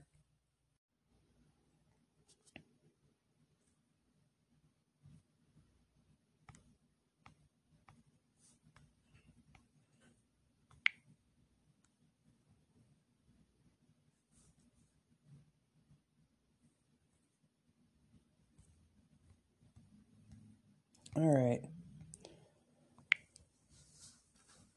So this is uh, civil affairs with a special operations um, function, I guess, or special operations and civil affairs. Uh, special operations is unconventional warfare, uh, foreign internal defense, direct action, civil affairs operations, special recon, and uh, that's what I was talking about earlier special reconnaissance, um, uh, security force assistance, counterterrorism, hostage rescue and recovery, counterinsurgency, uh, foreign humanitarian assistance, countering weapons of mass destruction, military information support operations. Uh, these would be activities that are conducted to enable um, resistance movement or insurgency uh, to coerce, disrupt, or overthrow uh, occupying power by operating through or with an underground auxiliary and guerrilla force in, in a denied area. So that would be uh, um, the uh, the local region is in conflict. Uh, there's a government um, that is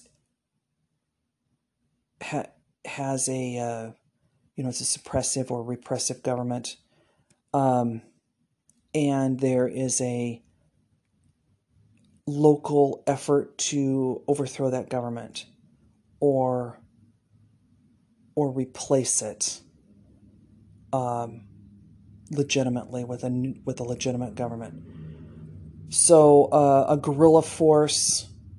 Um, this is a an actual uh, armed force. Uh, an underground. This is a uh, a more of a covert, um, somewhat armed, mostly intel force, and uh, an auxiliary. Uh, this is kind of a combination of the two. Um, like uh, like in South the the division between North and South Korea uh, would be an auxiliary force. So activities conducted to enable a resistance movement or an insurgency to an insurgency to coerce, disrupt, or overthrow a government or occupying force by operating through or with an underground auxiliary or guerrilla force in a denied area. So this is a big basis for um, a good plot in fiction, in written fiction or nonfiction, and in a movie or in uh, the construction of or design of the concept, con- design concept for a um, video game. So, this is why you kind of have to have an idea uh, of a, more than one area of military expertise to be able to construct that. Uh, so we're going to go over resistance movement. That's an organized effort uh, by some portion of a civil population of a country to resist um, the illegally established government or uh, an illegally established government or an occupying power or to disrupt civil order and stability. So, a legally established government, this may have seemed to have been legal. For example, like a, some sort of a monarchy or some sort of a, um, a coup d'etat, um, which replaced the original government with a military government. Um, this, in a certain way, is legal because the original government was a legal government and they had placed the military, and the military overthrown has overthrown the uh, head of government. Um, that leaves a, a military-run government, and that government has some legitimacy because it was it was initially put into place by an elected government. So that appears to be legal, but of course, it's going to cause dissatisfaction in the in the um, in the public in the polity and those who elected the original government uh, for the fact that they didn't they didn't they, they elected a presidential or a parliamentarian government they didn't elect a military government so at that point there would be um, some resistance to that the coup that overthrew the original elected leader and that is the basis for a resistance movement against the um, what is now the official government, which is the same as the original official government, but different. It's uh, it's reorganized itself in such a way that the original official government, which was elected, is now formed differently into a military government instead of a um, instead of a presidential or a parliamentarian government. Uh, or an illegally established government in which uh, the government has assumed control of the region by force and uh, the people did not agree with it. This happened in, in Korea or in uh, Vietnam. Uh, in Vietnam, um, the North Vietnamese um, were supported by China and were pressing down out of the very edge of North Vietnam, right along the Chinese border, uh, to occupy all of Vietnam with a communist, a hardline communist government that would be uh, a single communist Vietnamese government rather than what they had had previously, which was a um, loosely democratic uh, constructed government. And when the when the U.S. went into Vietnam, that split the North and the South. Uh, so the Northern government was uh, was a communist government. North Vietnam was communist and supported by China. China uh, provided the arms and um, backing, and the Vietnam North Vietnamese um, military uh, set about trying to overthrow uh, the South Vietnamese government, which was a, a Western supported and Western developed government, um, splitting Vietnam in half during the uh, Vietnam War, the Vietnam conflict, which is, you know, occupied from 63 to 75 here in the United States. Um, so, insurgency, uh, a resistance movement, a good example of a resistance movement, uh, resistance movement would be during World War II. Uh, in France and across Europe, there was a, a strong resistance movement. Uh, these were regular citizens, uh, they were not military, um, who uh, underwent secret um, military based training uh, to m- assist uh, the um, Allied forces. And the Allied forces were arrayed um, outside of the um, land area of we'll just use France as an example here. They had them in, the the resistance was in France and Holland and several other countries, Belgium. Uh, so the the Allies were arrayed outside of those land areas, and they were trying to infiltrate into those land areas to confront the Nazis. And the resistance movement facilitated that uh, attempt to move into occupied Nazi occupied area or um, you know with the intel and um, uh, assistance in um, navigating through complicated areas of terrain and uh, metropolitan area and uh, contact with um, units inside the area of, of France or of Belgium or of Holland. Um, this facilitated uh, the invasion, the Allied invasion into mainland Europe. Um, so insurgency, uh, that's the organized use of, of subversive uh, subversion and violence to seize, nullify, or challenge political control of a region. Uh, insurgents, uh, insurgency can also refer to a, a group itself. So, um, an insurgency is uh, um,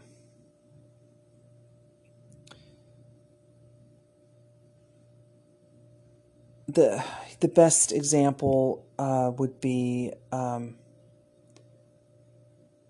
in Afghanistan.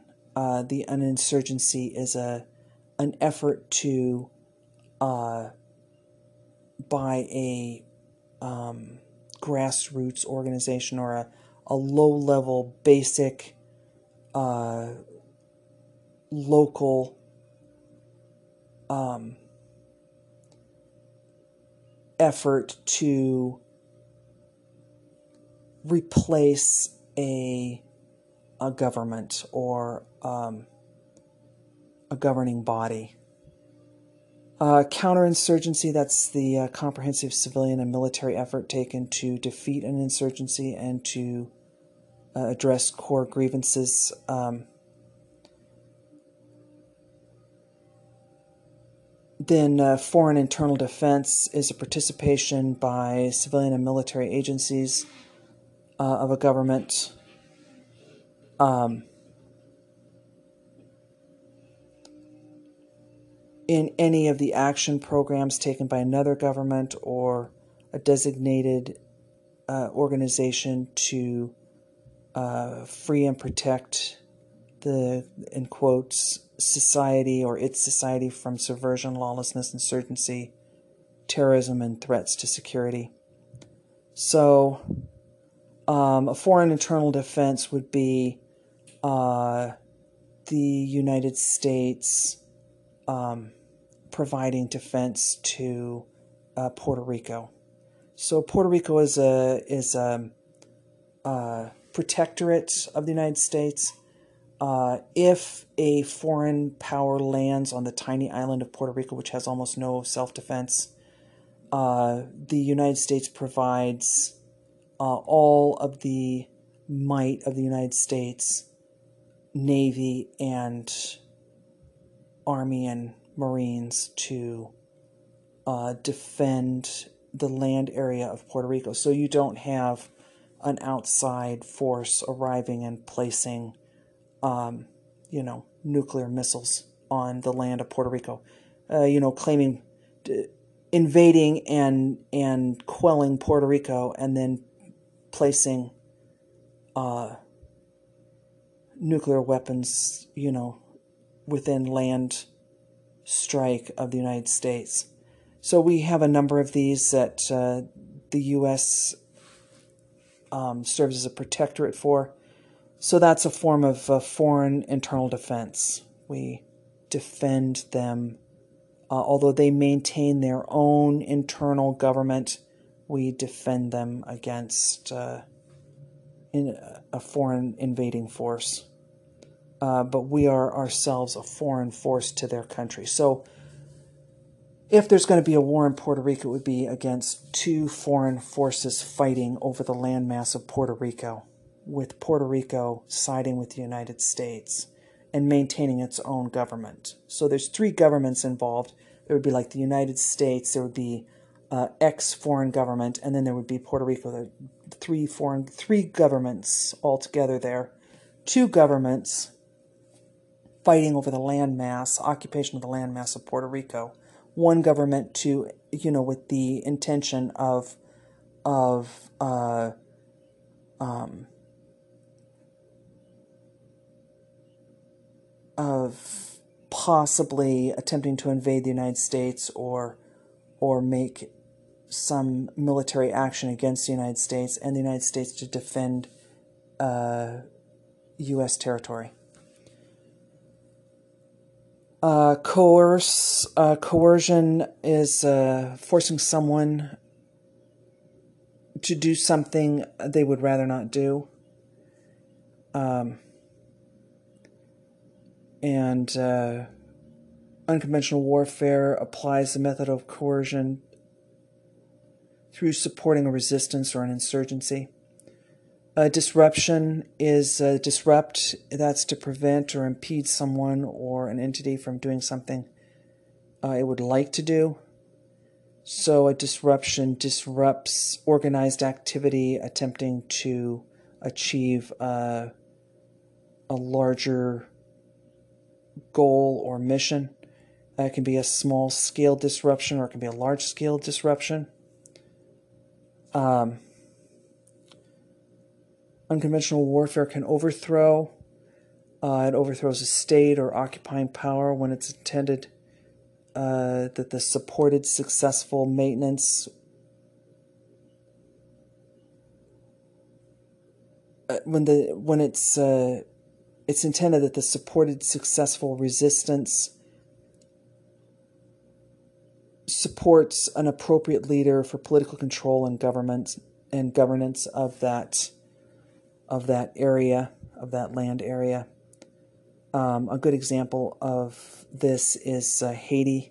Haiti has an ongoing circumstance with um, a politically elected government, their legitimate government that's been legitimately elected, that either oversteps its uh, legitimacy by overstaying its welcome or is overthrown by uh, various um, segments of the society, of the Haitian society that, uh, you know, um,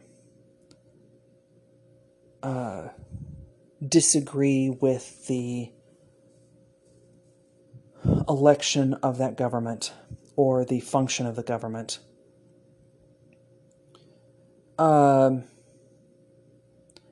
underground uh, warfare. This is a cellular organization uh, within a resistance that has the ability to conduct operations in an area that are inaccessible to guerrillas, like uh, urban areas under the control of local security forces.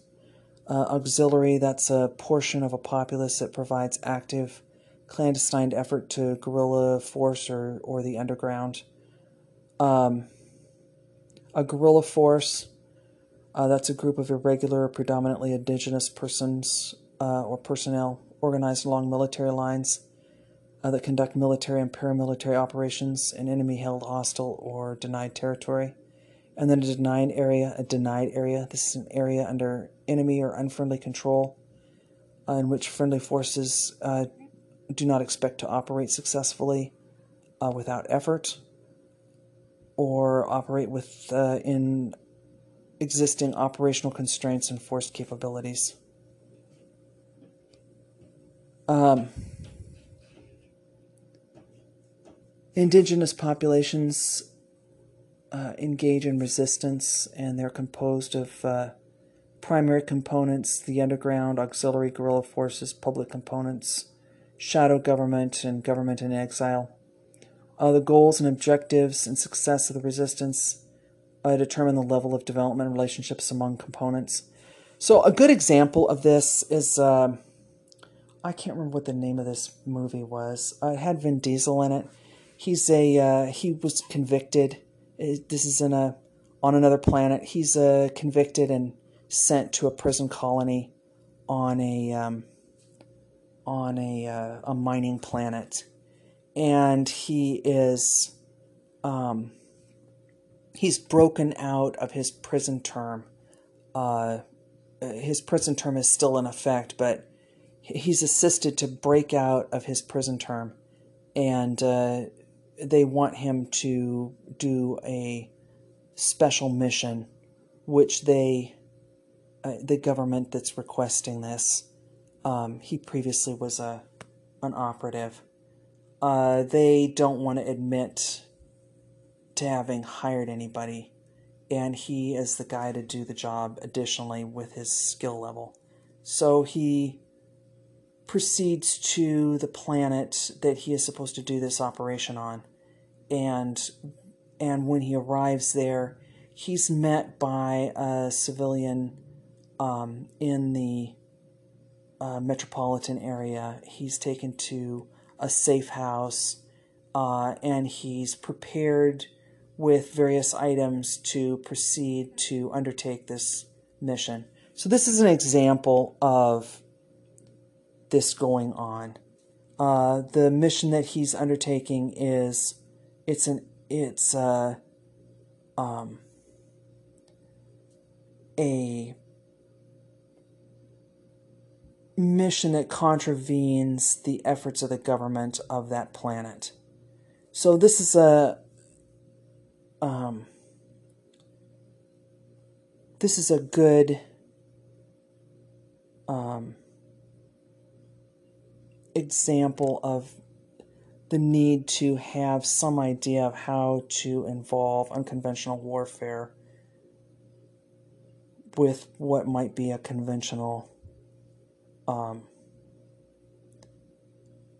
a conventional occupational specialty that's being used as the main uh, character motive in the um, in the work that's being done, either the fiction work or the nonfiction work, or computer game. So, um, the goals, objectives, and success of a resistance determine the level of development relationship amongst the components. Uh, the underground and guerrillas are uh, political mil- military entities uh, that may conduct both political and military acts and that represent the ends of a spectrum between clandestine and overt resistance. So clandestine clandestine is um, is undercover and uh, like a spy level, and uh, overt resistance is open warfare. Uh, Cold War this is a more towards the clandestine um, area of warfare, and uh, um, a conflict is just as it's breaking out of a Cold War situation and into it's not quite gone to a hot war, which would be open open warfare. Uh, it's still in the um, uh, the the um, disruptive forces inside the country are still uh, destabilizing the larger uh, stability of the country. And it hasn't quite reached the point where it's broken into open warfare, which would be a hot war. Uh, the underground and guerrilla, um, the auxiliary represents a clandestine support structure for both the underground and the guerrillas. Uh, they sometimes they do that. They sometimes support both sides, and this is one of the problems. Um, the public component functions as an overt political and uh, material support. Uh, the public component can negotiate with a nation state government or occupying power on behalf of resistance movement objectives and typically make overt appeals for domestic and international support. Uh, public components can represent resistance and strategic leadership, or they can uh, they can just be an interest an interest section. So um, Zelensky right now would be considered a public component, um, and I there was just recently an article about. Uh, some women who are selling nudes of themselves, this Ukrainian women. Uh, they've produced uh, like a calendar of nudes that they're selling to raise money uh, to support the Ukrainian uh, resistance. So this would be a this would be a public component. Uh, they're they are working in a group to provide um, financial support to uh, the continued resistance of the invasion. Uh, the underground is a cellular organization within the resistance It has the ability to conduct operations in an area or areas that are inaccessible to guerrillas. Uh, urban areas under the control of a local security force, or um, there's several underground example examples uh, that would be intelligence, counterintelligence, networks, uh, special material fabrication, uh, like for false identification, uh, munitions, uh, media networks, radio, newspaper or leaflet print shops, uh, subversive radio, and that would be like um, Tokyo Rose in Korea, um, and there was a similar one in Vietnam uh, that's intended to, um, you know, disrupt uh, Western morale, or conversely, we ha- or we also have a um, a, a subversive radio that would be. Uh, um, radio free whatever the country is that we're talking about. So, Radio Free Africa, Radio Free Europe, uh, the Radio Free series that uh, brings Western radio in to areas where Western radio is not allowed, for example, like Iran. Um, and then there's also uh, um, network radio. They would provide network radio. This is uh, radio that um, transfers uh, intel uh, back to um, an invading force that's still outside the country, uh, or that um, makes arrangements via radio between two locations for uh, for evacuation to a safe house or or for a special ops uh, team to move from one section of a country to another, from one household to another household. That might be arranged by an underground radio network. Uh, so, social media, web pages, logistic networks, sabotage, clandestine medical facilities, generation of funding. I just mentioned one of the uh, generation of funding options that has happened here recently. Um, and auxiliary refers to that portion of the population that provides active clandestine support to the guerrilla force or the underground members of of uh, of that force. Members of the auxiliary are part time part time volunteers who have value. Um, uh, their normal position in the community provides that value. Uh, some functions are logistic procurements and distribution, uh, guerrilla bases, labor for special materials, uh, early warning for underground uh, facility and basic uh, provisions, intelligence collection, recruitment, uh, communication and couriers or messengers, uh, distribution media, and safe house management. Um,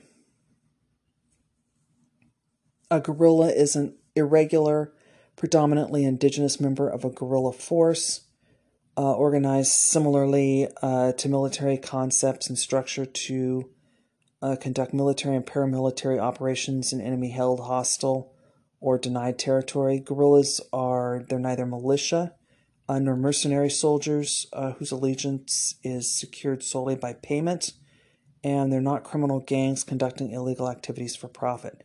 So, a good example of guerrilla forces uh, that's well known is in Central and South America uh, the Shining Path in Central America, and uh, several other organizations. Um, these are guerrilla forces. Uh, they're actually a small military. Um, they're working for um, a, a, specific uh, political ideal, and um, they're staffed by volunteers. They're largely unpaid. Uh, they take their payment either by uh, some small fundraising, uh, some backing from wealthy um, donors, or by raiding uh, and seizing local property. Um, so, mercenary soldiers, uh, the most recent example of this would be the uh, there's a, a group of uh, mercenaries working in um, in Syria, and they're paid to work there. Um, and then criminal gangs are. Uh, it's a little bit difficult sometimes to determine uh, a criminal gang. They're sometimes mislabeled as criminal gang when in fact they are uh, a form of militia and vice versa. Sometimes a stated form of militia is um, partially a criminal gang. So in Colombia and in Mexico right now, there's a lot of that, and there's uh, gangs of criminals that um, they're having. Uh, Mexico has regular shootouts between gangs, and Colombia also. Uh, over disputed territory based on controlled territory and the populace is caught up in that um, is caught up in that you know what amounts to a political struggle and they're forced to to respond to it as though it's a regular open warfare it's open hot warfare So that's an example of uh, a modern example of each of those. Uh, the public component refers to uh, that's an overt political um, presentation of a resistance. And I got to take a quick pause here. And I will be back in just a moment. Okay, I'm going to continue this.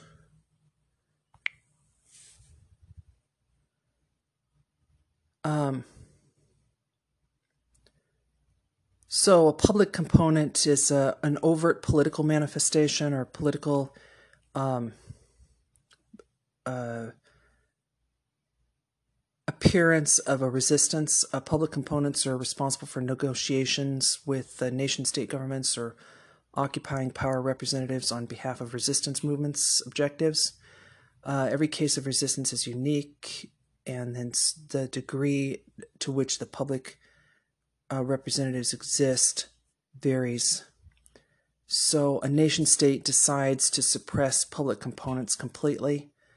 Um, if they do that, uh, the public components then have to dissolve and go underground, and the component's not a is not synonymous with a shadow government or or a government in exile. So,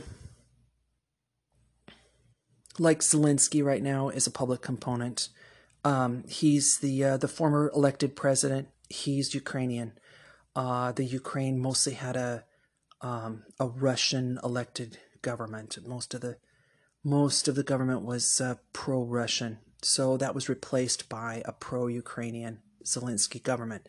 So now then, now the uh, Russia's invaded the southeast corner and um, Zelensky has been forced out of his role as president. He's still officially elected as president, but because the country is now in in turmoil between, you know, who's going to control the country, uh, he is a public component that has that's moving um, underground. He's dissolved his government to a certain extent, and it's just him, you know. Um, making executive decisions, uh, and he's moved into an underground role.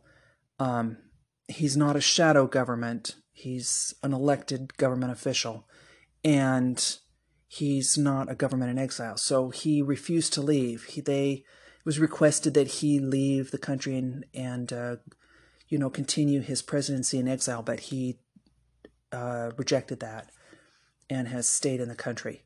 So uh, this happened in Afghanistan also. And uh, um, so recently, uh, the U.S. left Afghanistan, and the elected government, um, all three of the top officials in the elected government, uh, all left Afghanistan, and they're now living in exile. Uh, several of them are here in the United States and Florida, and uh, some of them are in the some of the Gulf states. So this is uh, they would be considered public components um, in, as a government in exile. Uh, shadow government is uh, governmental elements and activities that are performed by an irregular organization that replaces um, the governance functions of the existing regime. So, examples of that would include uh, like health services, security, and taxation uh, members of a shadow government organized from any element of the irregular organization like underground auxiliary or guerrilla force. And a shadow government shadow government operates uh, in a denied area of an occupied territory. So uh, for example in nazi germany uh, a person might have been in um, uh, uh, might have been in a security area and they were making identification, Nazi identification uh, for civilians and uh, military. Uh, they're working for the Nazis. Uh, they have uh, they may even be in the Nazis themselves, and they are also providing um, themselves and a small group of people that they have gathered together. They're providing uh, um, identification, uh, you know, photos and ID cards and identity documents and so on, uh, as a as a official production of unofficial documents that would then be used to ferry um, civilians out of the country. Say Jewish, we'll say, we'll say Jewish uh, scientists and um, political figures uh, out of occupied Europe. So, this is a, an example of um, a government working. It has an official face to it, but behind the scenes, some sections of that government are they have a shadow government working the opposite direction. Uh, government in exile. This is a government displaced from its country of origin, and it but still remains recognized as the legitimate sovereign uh, government and authority of the nation. And uh, government in exile normally takes up sanctuary in a nearby or allied friendly nation state, and uh, and works to try to recover its position inside the country. I'm going to take a break here again, and uh, I'm going to conclude this. It's at about 40 minutes. It's a little bit short, but um, I'll pick up on the next section and uh, continue with the rest of this.